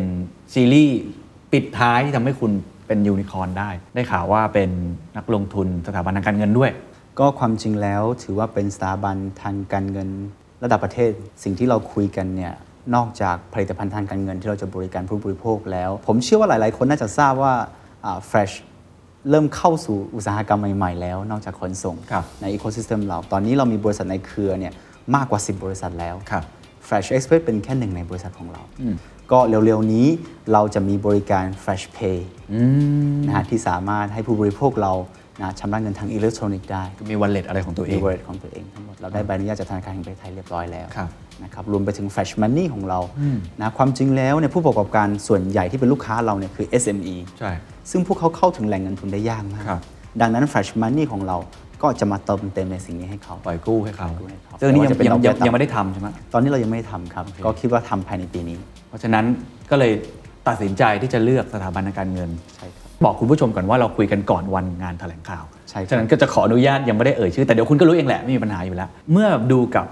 คนลงทุนก่อนหน้านี้ ก็เหมือนจะอยู่อุตสาหกรรมใกล้กันมากเลยทำยังไงให้เขาโอเคซึ่งกันและกัน ผมคิดว่าอย่างที่ผมพูดไปตอนต้นว่าเขาเชื่อในตัวผมหรือเปล่าเขาเขาเชื่อในตัวผมเขาต้องเชื่อว่าผมเป็นกลาง ผู้ถือหุ้นของเราก็แฟร์คิดว่าเราแฟร์ อืม เขาก็ agree นะครับส่วนสองลายนี้ความจริงแล้วก็ทำอุตสาหกรรมอาจจะต่างกันบางส่วน อืมอืม บางธุรกิจถ้าใครถนัดเราก็ทำกับคนนั้น อ่าเข้าใจแล้วมีจุดเด่นที่ไม่เหมือน จุดกัน เด่นที่ไม่เหมือนกันครับ มาถึงซีรีส์นี้แล้วปุ๊บ อย่างนี้ยังไงต่อฮะการระดมทุน เราจะเข้าตลาดหลักทรัพย์ exit ไปยังไง หรือคุณมีแผนยังไง ผมว่าต้องดูว่าสังคมไทยอยากจะให้เราเข้าตลาดหลักทรัพย์หรือเปล่า Fresh เองเนี่ยยังไม่ได้คิดว่าตอนนี้เป็นเวลาที่ขึ้นตลาดหลักทรัพย์ดีที่สุดนะฮะวันนี้เราขยายไปอีก 4 ประเทศ ครับ ในเซาท์ t ีเอเชีย ครับ เราคิดว่าจากผู้เล่นของประเทศไทยแล้ว เราอยากเป็นผู้เล่นในเซาท์ t ีเอเชียถ้าเราเป็นผู้เล่นในเซาท์ t ีเอเชียได้แล้ว เราคิดว่าวันนั้นจะเป็นโอกาสที่เหมาะสมมากกว่า อ๋อ ยังไม่ถึงเวลา คิดว่ายังไม่ถึงเว ผ ลาม คิดว่ายังไม่ถึงเวลาแล้วเราจะมีการระดมทุนต่ออีกแน่นอนครับ แสดงว่ากระสุนที่คุณมีอยู่ตอนนี้คุณคิดว่า เอาไว้สำหรับไปลุยต่างประเทศก่อน ผมคิดว่าก่อนที่กองทัพจะเดิน ฮะ เสบียงต้องพร้อมก่อน อืม เพราะฉะนั้นวันนี้ที่เราทำเนี่ยเป็นเสบียงที่เตรียมเพื่อการขยาย การลงทุนรอบนี้เนี่ยผมคิดว่าคงเพียงพอในการทำสงครามเราอย่างน้อย 2 ปี แต่ผมคงไม่รอให้กระสุนใกล้หมดแล้วค่อย ค่อยหาเราลงทุน แล้วปลายปีอะไรอาจจะมีการ ถูกต้องครับ ระดมทุนอีกสักรอบหนึ่ง ถูกต้องครับ ทั้งหมดที่พูดมาคุณตีมูลค่าบริษัทตัวเองยังไงคำนวณด้วยวิธีการอะไร มี financial partner มาช่วยคิดไหมครับ หรือว่ายังไง ตอนเริ่มต้นเลยนะฮะ ไม่มีหลักสูตรครับ คิดอย่างเดียวเลยว่าเราต้องการเงินเท่าไหร่ อย่าคิดเรื่องมูลค่าบริษัท คุณต้องการเงินเท่าไหร่ ครับ เอามาทำอะไร อืม ทำแล้วจะได้ผลอะไร แค่นั้นพอ ที่เหลือผู้ลงทุนจะตีราคาให้คุณเอง เพราะว่าเขารู้อยู่แล้วว่าซีรีส์แรกของคุณเนี่ย คุณไม่ควรเสียหุ้น 15%เกินจากนี้ถ้างั้นเท่ากับว่ามูลค่าบริษัทของคุณจะตีออกมาเป็นมูลค่าได้อัตโนมัติ อืม จากเงินที่คุณขอมา เพราะเขาจะได้หุ้นไป 10-15% ครับ กับเงินที่คุณได้มา อืม ทั้นมูลค่าของบริษัทของคุณก็ขึ้นมาคุณกับอีก 85 เพราะฉะนั้นผมคิดว่าการระดมทุนเนี่ยอย่าเพิ่งจำกัดเรื่องของมูลค่าบริษัท ครับ ให้คิดก่อนว่าเราต้องการเงินเท่าไหร่ เอามาทำอะไร อืม แล้วจะเห็นผลอะไร ถ้าเงินนี้ใช้แล้ว set- ไม่เซนส์ผู้ลงทุนลงแน่นอนในซีรีส์ Angel หรือซีรีส์ A ครับนี่คือช่วงเริ่ม แต่ถ้า ต้น ซีรีส์ A ขึ้นไปแล้ว ผมคิดว่าจะ financial มากขึ้น แต่ว่าไม่ว่าใช้ financial ขนาดไหน มันอยู่ที่ความมั่นใจต่ออุตสาหกรรมของตัว CEO ด้วย คุณจะเอา GMV คุณกี่เท่า สมมติรายได้ต่อปีของคุณ ถ้าเราเรียกว่า PE ก็ได้ ครับ รายได้ของคุณต่อปีอย่างบริษัทสตาร์ทส่วนมากก็ขาดทุนอยู่แล้ว ใช่ ก็ต้องเอา GMV มาคุณ ครับ GMV คือรายได้รวมอะนะฮะของบริษัททั้งปี อืม สมมติรายได้รวมของคุณคือคือหนึ่งล้านบาท คุณจะคืนกี่เท่า ถ้าเป็นคู่แข่งของคุณเขาคุณแค่สี่เท่า แต่คู่แข่งของคุณคือมีเพดานแล้ว ของคุณคือยังโตได้อีกหนึ่งร้อยเท่า อืมอืมอืม คุณคูณสักสิบเท่าได้ไหม อืม คูณ20 เท่าได้ไหม แล้วแต่การเจราจาด้วยซ้ำไป ผมคิดว่าการลงทุนซีรีส์ A ซีรีส์ B ขึ้นอยู่กับใจของ CEO ว่าจะโตกี่เท่า โตกี่เท่า ถ้าคุณรับปากแล้วโตไม่ได้ คุณไปต่อไม่ได้ เพราะอะไรครับ คุณอย่าคิดว่าซีรีส์ A คุณได้ราคาแพง อืม แล้วจะแพงต่อ จะแพงต่อ แล้วถ้าซีรีส์ B เข้ามาแล้วคุณทำตามที่คุณโม้ไว้ไม่ได้ล่ะราคาของซีรีส์ A ก็จะเน่าเลย ซีรีส์ B ก็จะเน่าเลย ดังนั้นผู้ถือหุ้นของซีรีส์ A ก็จะกลับมากินหุ้นคุณเพิ่มกว่านี้ เพราะ อ่า คุณรับปากว่าทำไม่ได้ โอเคเข้าใจ เพราะราคาของบริษัทคุณลดลง เข้าใจละ ดังนั้นสิ่งนี้ไม่มีคำว่าโลภมาก วันนี้คุณเอาไปพรุ่งนี้คุณต้องคืน อืม ถ้าคุณทำได้ไม่ดีพอ อืมอืม ยกเว้นว่าคุณทำให้ B ใหญ่กว่า A อืม แล้ว A ได้กำไรมากกว่า ถึงจะต่อเนื่องได้ ครับ เพราะหลาย ๆ ครั้งมันอยู่ที่การวัดใจตัวเองเหมือนกับว่าเราจะเป็นคนโลภมากหรือเปล่า จะเอาซีรีส์ A ราคาแพงหรือซีรีส์ B ราคาแพงหรือซีรีส์ C ราคาแพงซีรีส์ไหนจะราคาแพง อืม เข้าใจ แล้ แล้ว ว ทำไมต้องแพงแพงด้วยเหตุผลอะไร อ่า เพราะฉะนั้น financial service หรือว่า financial ที่เป็นตัวการันตี ครับ valuation เนี่ยมันมีขอบเขตของมัน ครับ แต่ขอบเขตนี้เนี่ยจาก5ถึง10เนี่ยคุณกระโดดได้ คุณจะเอา 5 ก็ได้เอา 6 ก็ได้เอา 10 ก็ได้แล้วแต่ มันอยู่ที่เรา อยู่ที่เรา ว่าศักยภาพเราอยู่ตรงไหน และ ถูกต้อง เราจะเลือกตรงไหนที่เอาช่วงแพงที่สุด ถูกต้อง อ่า ไม่ใช่แพงที่สุดดีที่สุดนะสำหรับสตาร์ทอัพหลายคนคิดว่าแพงที่สุดดีที่สุด เพราะว่าเอาเงินมาก่อนอ่ะตักตวงเข้ามาก่อนจะได้ทำแต่จริงๆไม่ใช่จะเป็นความกดดันภายหลัง ถูกต้อง ที่จะเลสฟันเพิ่ม ถูกต้อง เพราะว่าถ้าคุณเอาเข้ามาในรอบนี้แพงแล้วรอบหน้าไม่มีคนซื้ออ อ บริษัทคุณเจ๊งแน่นอนร้อยเปอร์เซ็นต์ แล้วของคุณคมสันไต่ระดับยังไงเนี่ย มูลค่าบริษัทเนี่ยถ้าเป็น A จนถึง C เนี่ยเพิ่มขึ้นรอบละ5ถึง10 เท่า แต่ถ้าสมมติจากซีรีส์ C เป็นต้นไปแล้วไม่ได้เพิ่มเยอะขนาดนั้น อ๋อ ประมาณ 2-3 เท่า อ โอเค นะถ้าเป็นซีรีส์ดีเป็นต้นไปผมว่าเพิ่มน้อยมากแล้ว โอเคเพราะมันใหญ่แล้ว มันใหญ่มากแล้ว อ่าครับ อย่างตอนนี้ 30,000 ล้าน ฮะ คุณเพิ่มแค่ 30%ก็ 40,000 ล้านแล้ว ใช่ใช่ ใช่ไหมฮะ แต่ในแง่ของรายได้เลยครับ ขอชวนคนนิดนึงรายได้ เราก็เห็นว่าปีก่อนหนานั้น 4,000เปอร์เซ็นต์ใช่ไหมล่าสุดก็ 7,000 กว่าเปอร์เซ็นต์ อัตราการเติบโตยังเป็นอย่างนั้นอยู่ไหมยังเป็น exponential เป็นพันเปอร์เซ็นต์ขึ้นอยู่นะ เอ่อตอนที่เรายังตัวเล็กเนี่ยเราโต 7 8 0 0 มันเป็นเรื่อง easy มาก อืม เพราะคุณเริ่มจากศูนย์ ครับ ปี 2018 ถึง 2019 เราโตอยู่ 7,900%ปี 2019 ถึง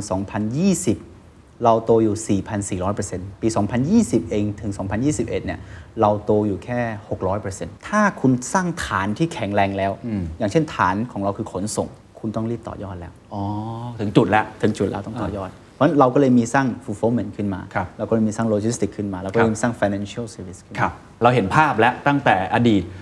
จนถึงปัจจุบัน ซึ่งก็ไม่ได้นานมากนะ สามสี่ปีที่เราพูดกันเนี่ยนะฮะมาถึงตรงนี้แล้ว ได้เงินมาก้อนใหญ่มากแล้ว ก็ต้องตอบคำถามผู้ลงทุนว่าจะเอาไปทำอะไร ผมได้ยินมาแล้วว่า จะเอาไปในแง่ของการลงทุนในต่างประเทศ แล้วก็เริ่ม diversify ธุรกิจไปเรื่อยๆแล้วเล่าละเอียดให้ฟังนิดนึงเอาอันเอาอันที่สองก่อนก็ได้ครับว่า ตอนนี้เราไม่ได้ทำแค่ Express อย่างเดียวแล้วเราจะทำอย่างอื่นเนี่ยแผนที่คุณคิดไว้ในหัวของคุณเนี่ยในอีก 3-4 ปีข้างหน้า มันจะเป็นยังไงรายได้หลักจะมาจากทางไหนกลยุทธ์คืออะไร เมื่อกี้บอกว่าแค่ 3 ปีเป็นระยะเวลาที่เร็วมาก ความจริงแล้วเนี่ยในเชิงของสตาร์ผมว่าหนึ่งเดือนก็ถือว่านานมากแล้ว เพราะว่าในหนึ่งเดือนนี้คุณไม่รู้ด้วยซ้ำไปว่าอะไรจะเกิดขึ้น วิกฤตอะไรที่มาแล้วคุณจะอยู่รอดหรืออยู่ไม่รอด อืมอืมอืม ดังนั้นในระยะเวลา 3 ปีนี้ที่ผ่านมานี่เราเจอขึ้นมรสุมมาไม่รู้กี่ครั้ง ผมกล้าพูดเลยว่า 3 ปีนี้นี่เป็น 3 ปีที่มากกว่าหนึ่งชีวิตของผมที่ผ่านมาด้วยซ้ำไป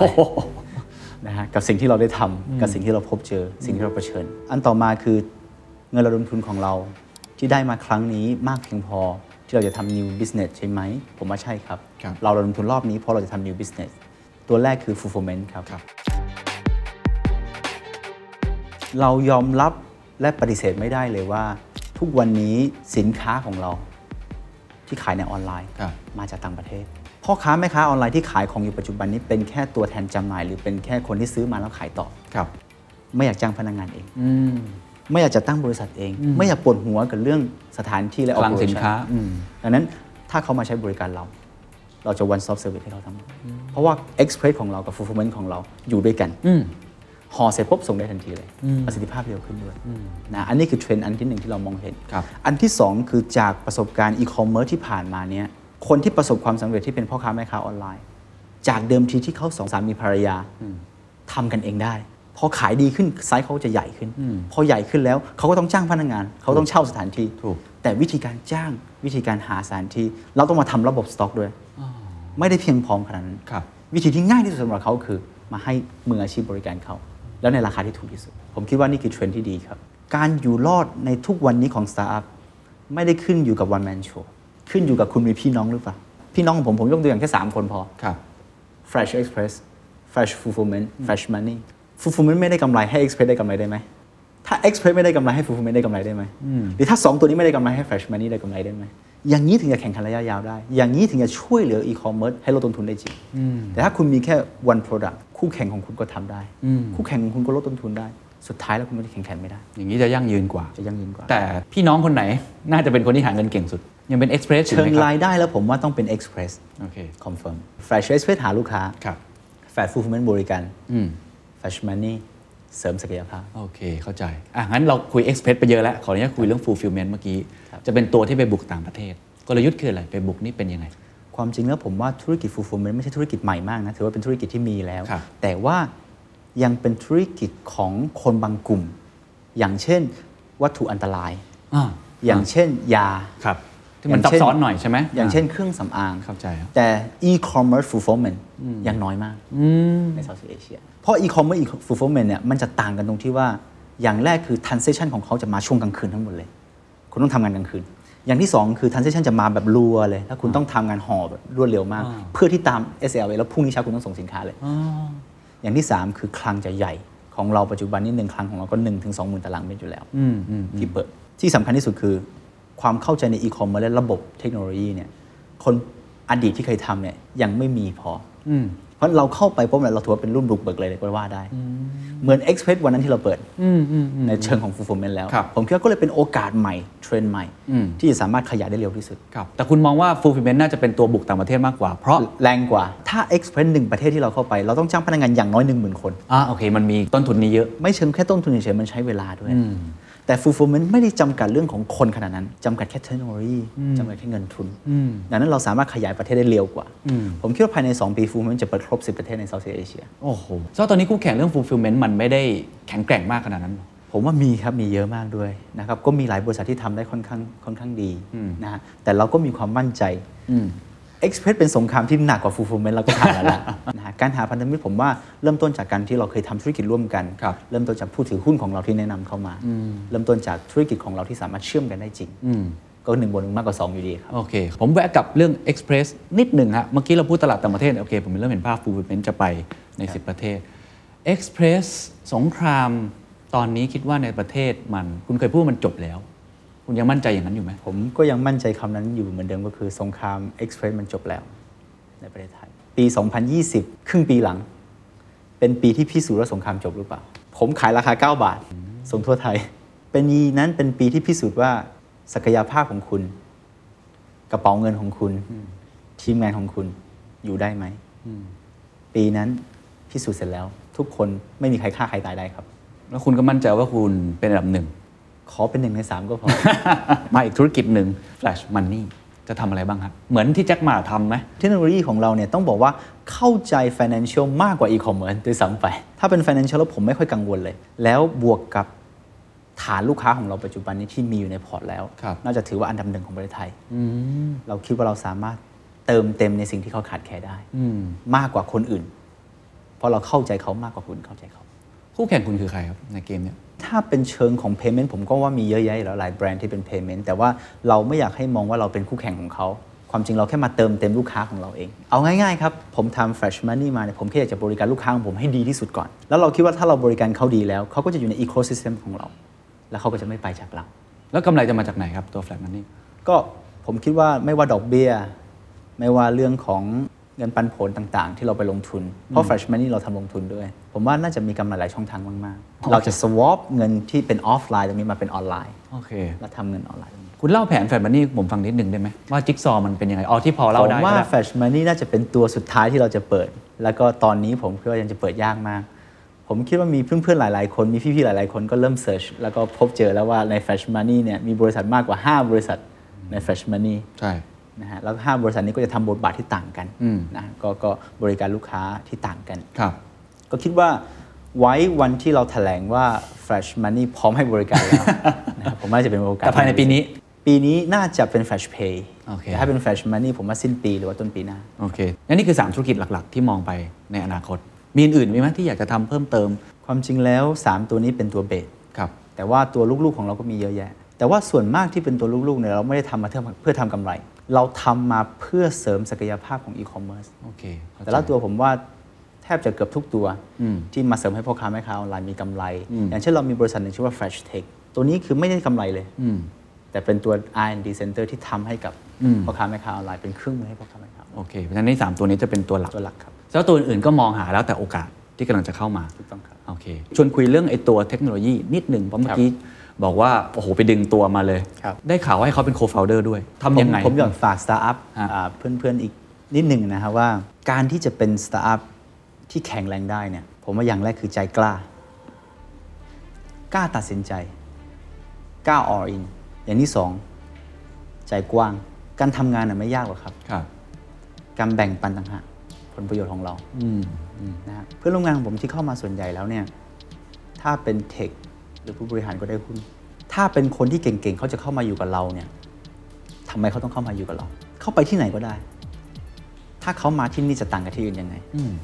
ผมว่าสิ่งนี้เป็นสิ่งสำคัญที่เราต้องตอบปัญหาตรงนี้ให้ได้จริงๆ ครับ นะฮะนอกจากเงินเดือนที่พอใช้แล้ว สิ่งที่สำคัญคือเราต้องแบ่งปันผลประโยชน์ของเราจริง อืม ๆ ถ้าเราได้เขาต้องได้ สุดท้ายเลยคือใจต้อง นิ่ง คำว่านิ่งก็คือคุณจะเจออุปสรรคอีกเยอะแยะ อืม คุณจะเจอปัญหาที่เข้ามาอีกเยอะแยะ ถ้าใจคุณไม่นิ่ง คุณล้มแน่นอน ครับ อย่างการที่เราไปตั้งไอ้ตัวคนที่ผลิต ซอฟต์แวร์เนาะพัฒนาซอฟต์แวร์ R&D เราอยู่ที่จีนใช่ไหมเป็นส่วนใหญ่เนี่ยอันนี้เล่าเล่าให้ฟังนิดหนึ่งมันเกิดขึ้นได้ยังไง แล้วคุณ เดิมที ไปดึง แล้ว ตัวมาแล้วใจกว้างให้หุ้นเขาขนาดนั้นเลยเนี่ยทำไมต้องทำขนาดนั้นแล้วมันเกิดอะไรขึ้น ต้องบอกว่าผมไม่มีความรู้เรื่องเทคโนโลยีเลย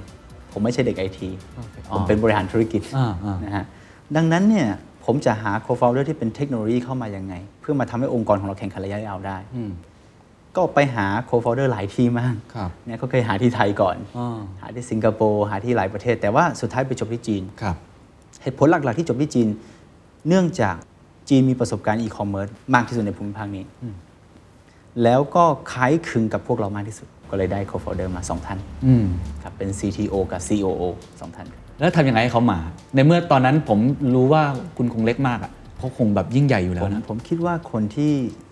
ประสบความสำเร็จเหมือนพวกเขาอะนะฮะ ครับ เขาคง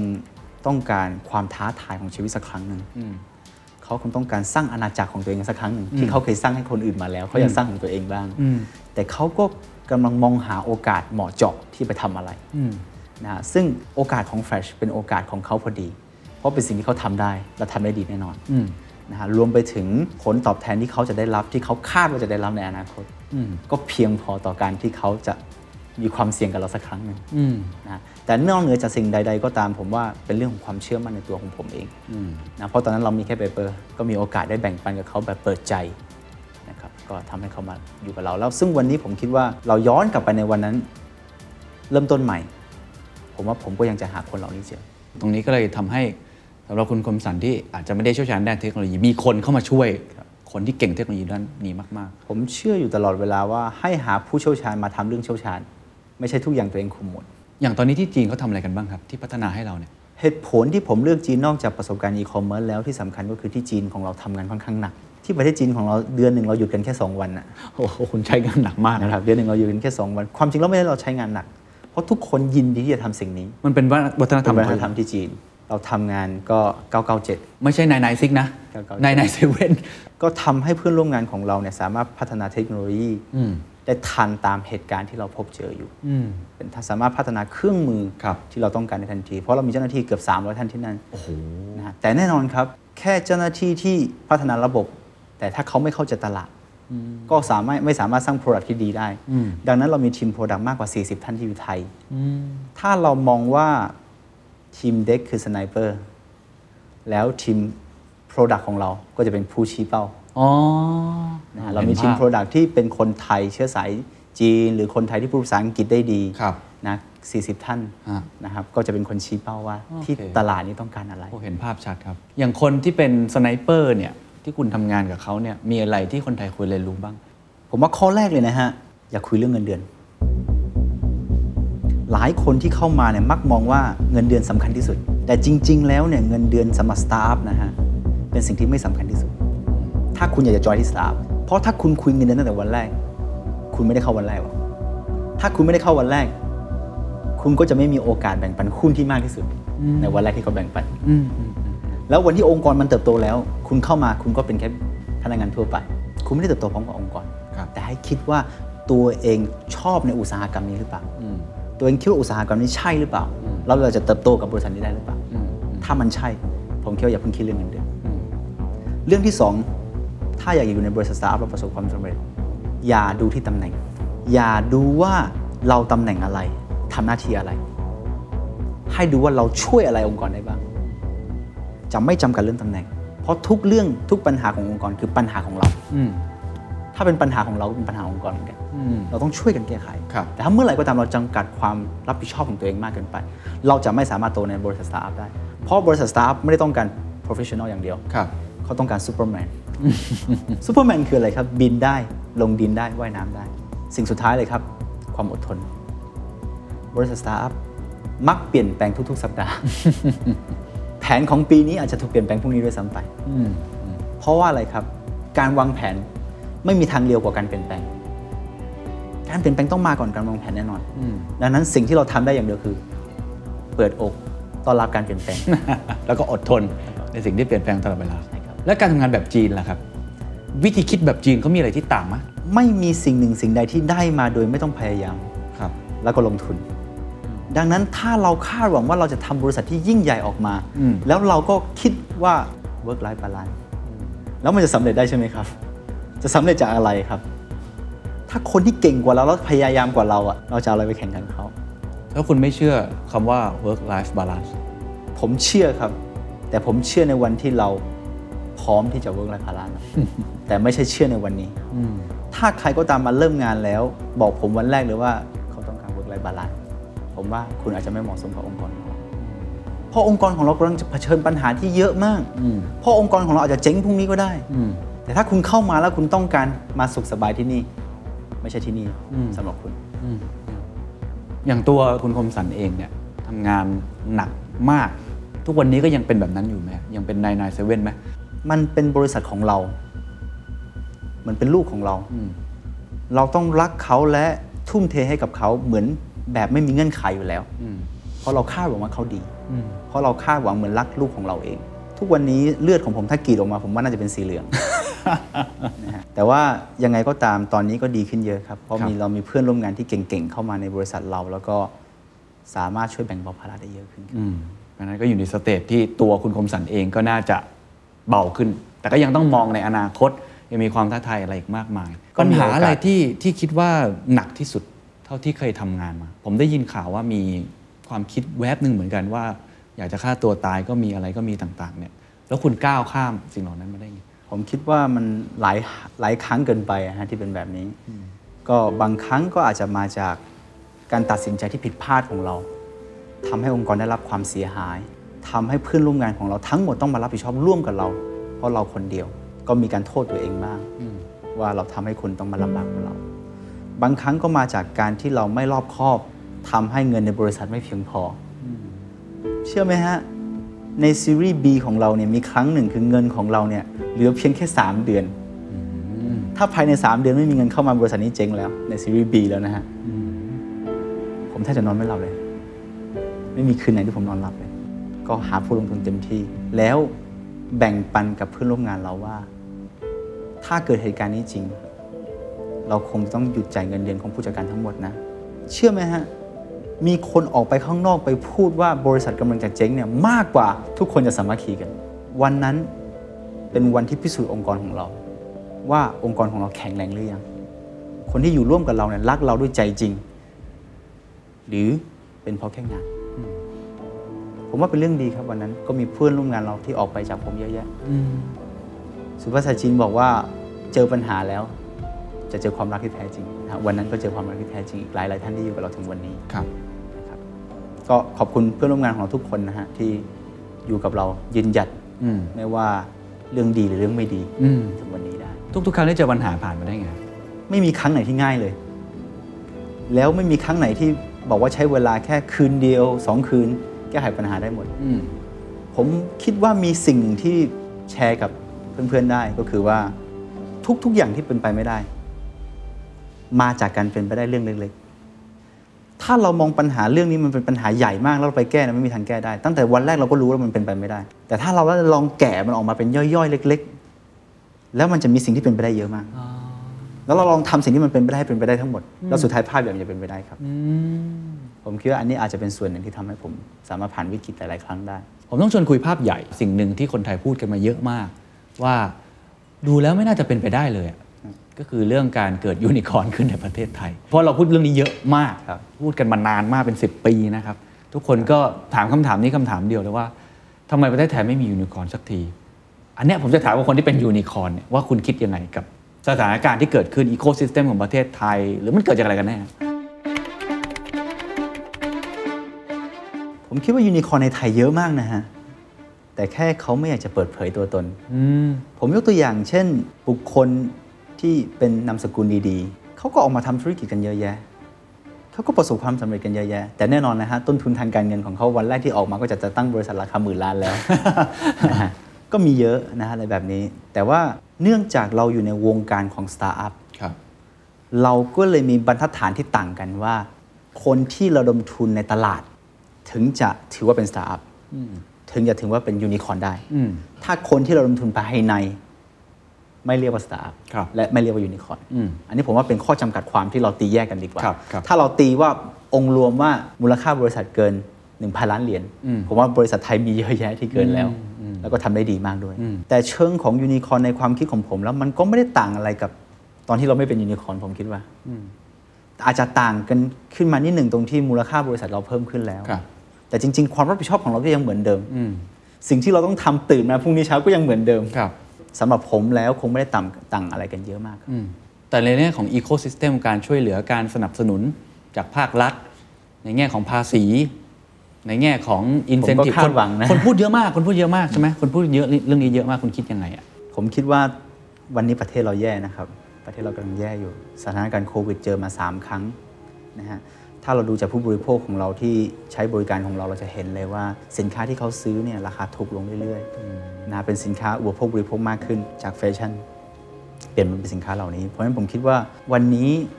ทุกคนที่เป็นนักธุรกิจ เป็นส่วนหนึ่งของจิ๊กซอว์ของสังคม ยังแฟรชนะฮะ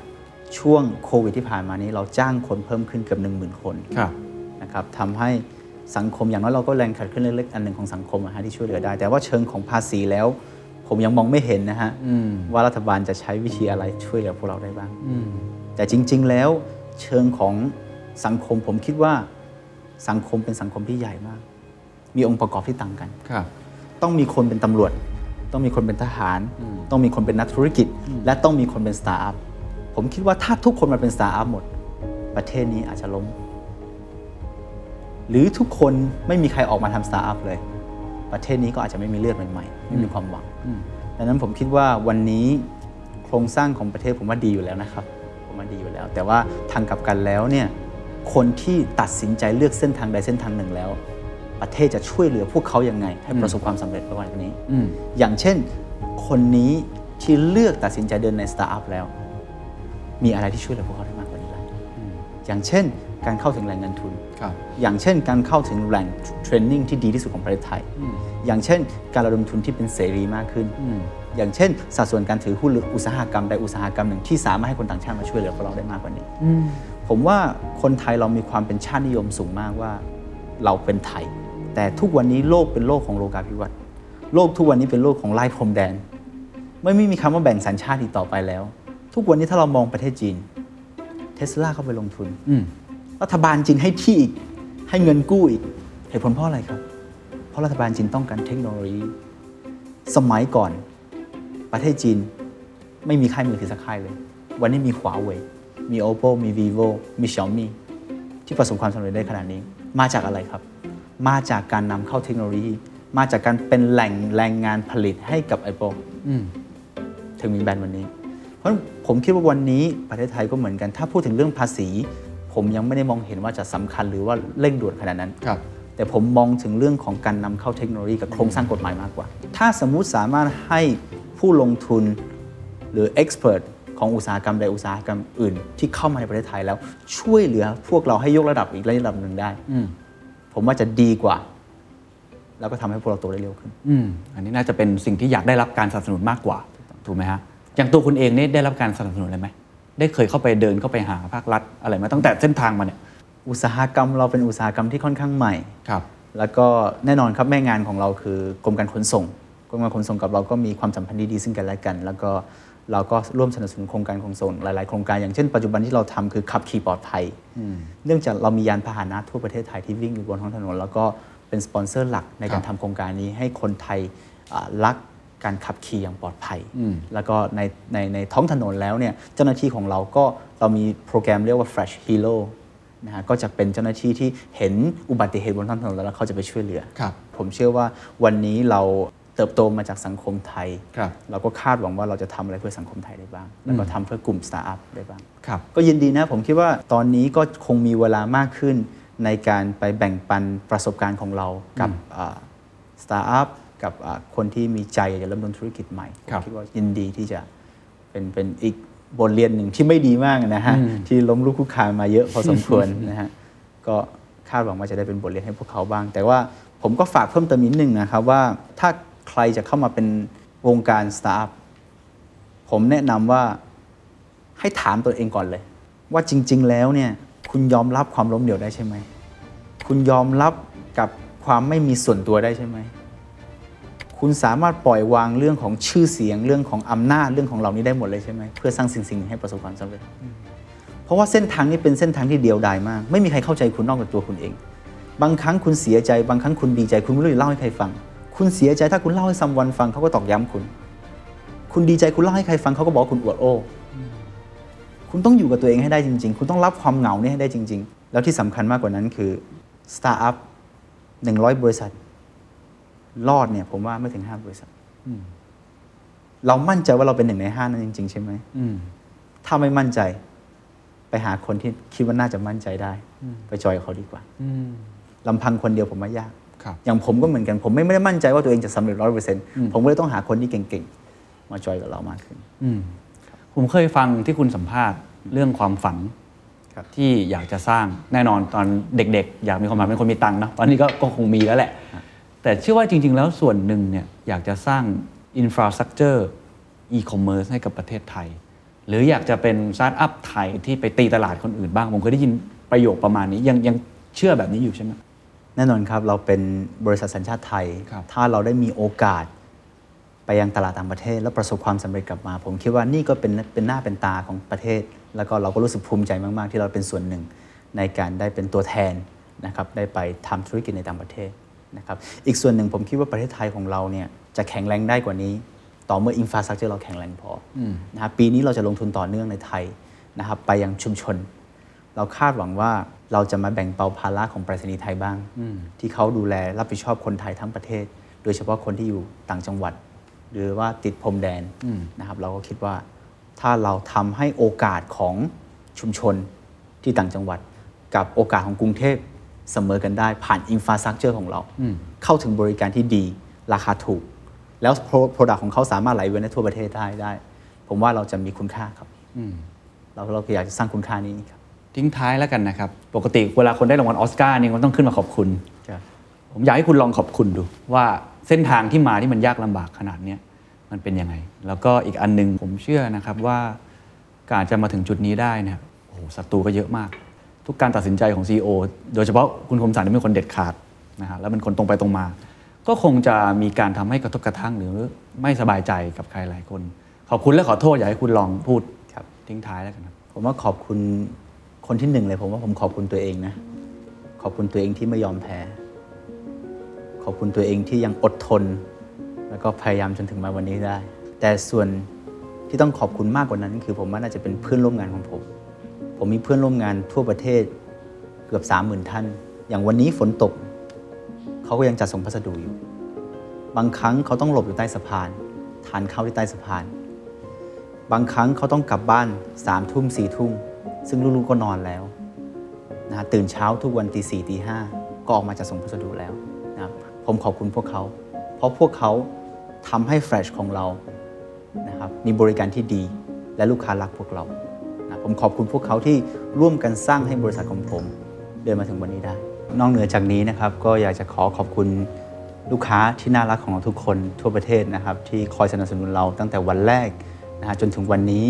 ทำให้เราประสบความสำเร็จได้ แล้วก็สามารถขึ้นสู่ผู้ให้บริการอันดับหนึ่งของประเทศไทยได้ แล้วเราก็คิดว่าจะตั้งใจนะครับดูแลพัสดุของลูกค้านะครับเหมือนความคิดถึงของลูกค้าที่จะไปถึงปลายทางนะครับก็ขอขอบคุณมากๆครับส่วนของขอโทษแล้วจริง ๆ ผมว่า นี่ก็เป็นอีกสาเหตุหนึ่งที่ผมไม่ชอบออกสื่ออ ม ความจริงแล้วผมเป็นคนที่ใช้ภาษาได้ไม่ค่อยดี อย่างเช่นในบริษัทของเราก็ชอบใช้ภาษาพ่อ ขุน ในการสื่อสารกันเป็นหลักนะก็ทำให้ผมมีนิสัยในการพูดที่ไม่ได้ดีมากหรือสวยมาก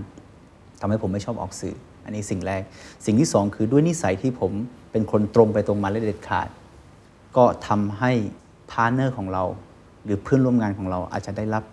ผลกระทบแม้ว่าทางแอคชั่นหรือจิตใจไปบ้าง ก็วันนี้ก็ถือขอโอกาสให้พี่ๆเพื่อนๆ นะฮะรวมไปถึงพาร์ทเนอร์ของผม หรือคู่แข่งของผมก็ตาม ที่เราเคยมีการเสียดสีกัน ก็อยากจะให้อภัยผมด้วย ผมเชื่อว่าโลกใบนี้จะสวยขึ้นได้ มาจากการให้อภัยซึ่งกันและกัน มาจากการร่วมมือซึ่งกันและกัน ผมคิดว่าวันนี้อาจจะเป็นจุดเริ่มต้นเล็กๆของเราที่มาถึงจุดนี้ได้ แต่ผมเชื่อว่าบริษัทของเราไม่ได้จบแค่นี้ หรือไม่ได้เพียงแค่นี้ ครับ เราคาดหวังว่าเราจะมีโอกาสขยายไปอีกหลาย ๆ ที่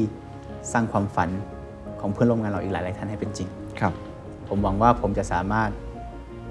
อยู่กับสังคมไทยให้ได้นานที่สุดครับ อืมความฝันในอีก 5-10 ปีข้างหน้า อยากจะเห็นคุณคมสันทำอะไรอยู่ครับ อยู่ที่ไหนก็ได้ขอแค่ไม่ต้องอยู่ในคลังสินค้าก็พอ แล้ว ถ้าผมยังอยู่ในคลังสินค้าแสดงว่าบริษัทของผมกลับมาถึงจุดเดิมแล้วนะฮะแต่วันนี้ผมคิดว่าพวกเราเอ่อน่าจะมีความมั่นใจว่าเราจะไม่กลับไปอยู่ที่คลังสินค้า คหรับ รือว่าต้องไปนอนเฝ้าคลังสินค้าอีกต่อไปอะนะฮะแต่ว่า 5 ปีข้างหน้า ผมคาดหวังว่าทุกๆมุม ของ 10 ประเทศในเซาท์อีสเอเชียจะสามารถเข้าถึงบริการของ Fresh ได้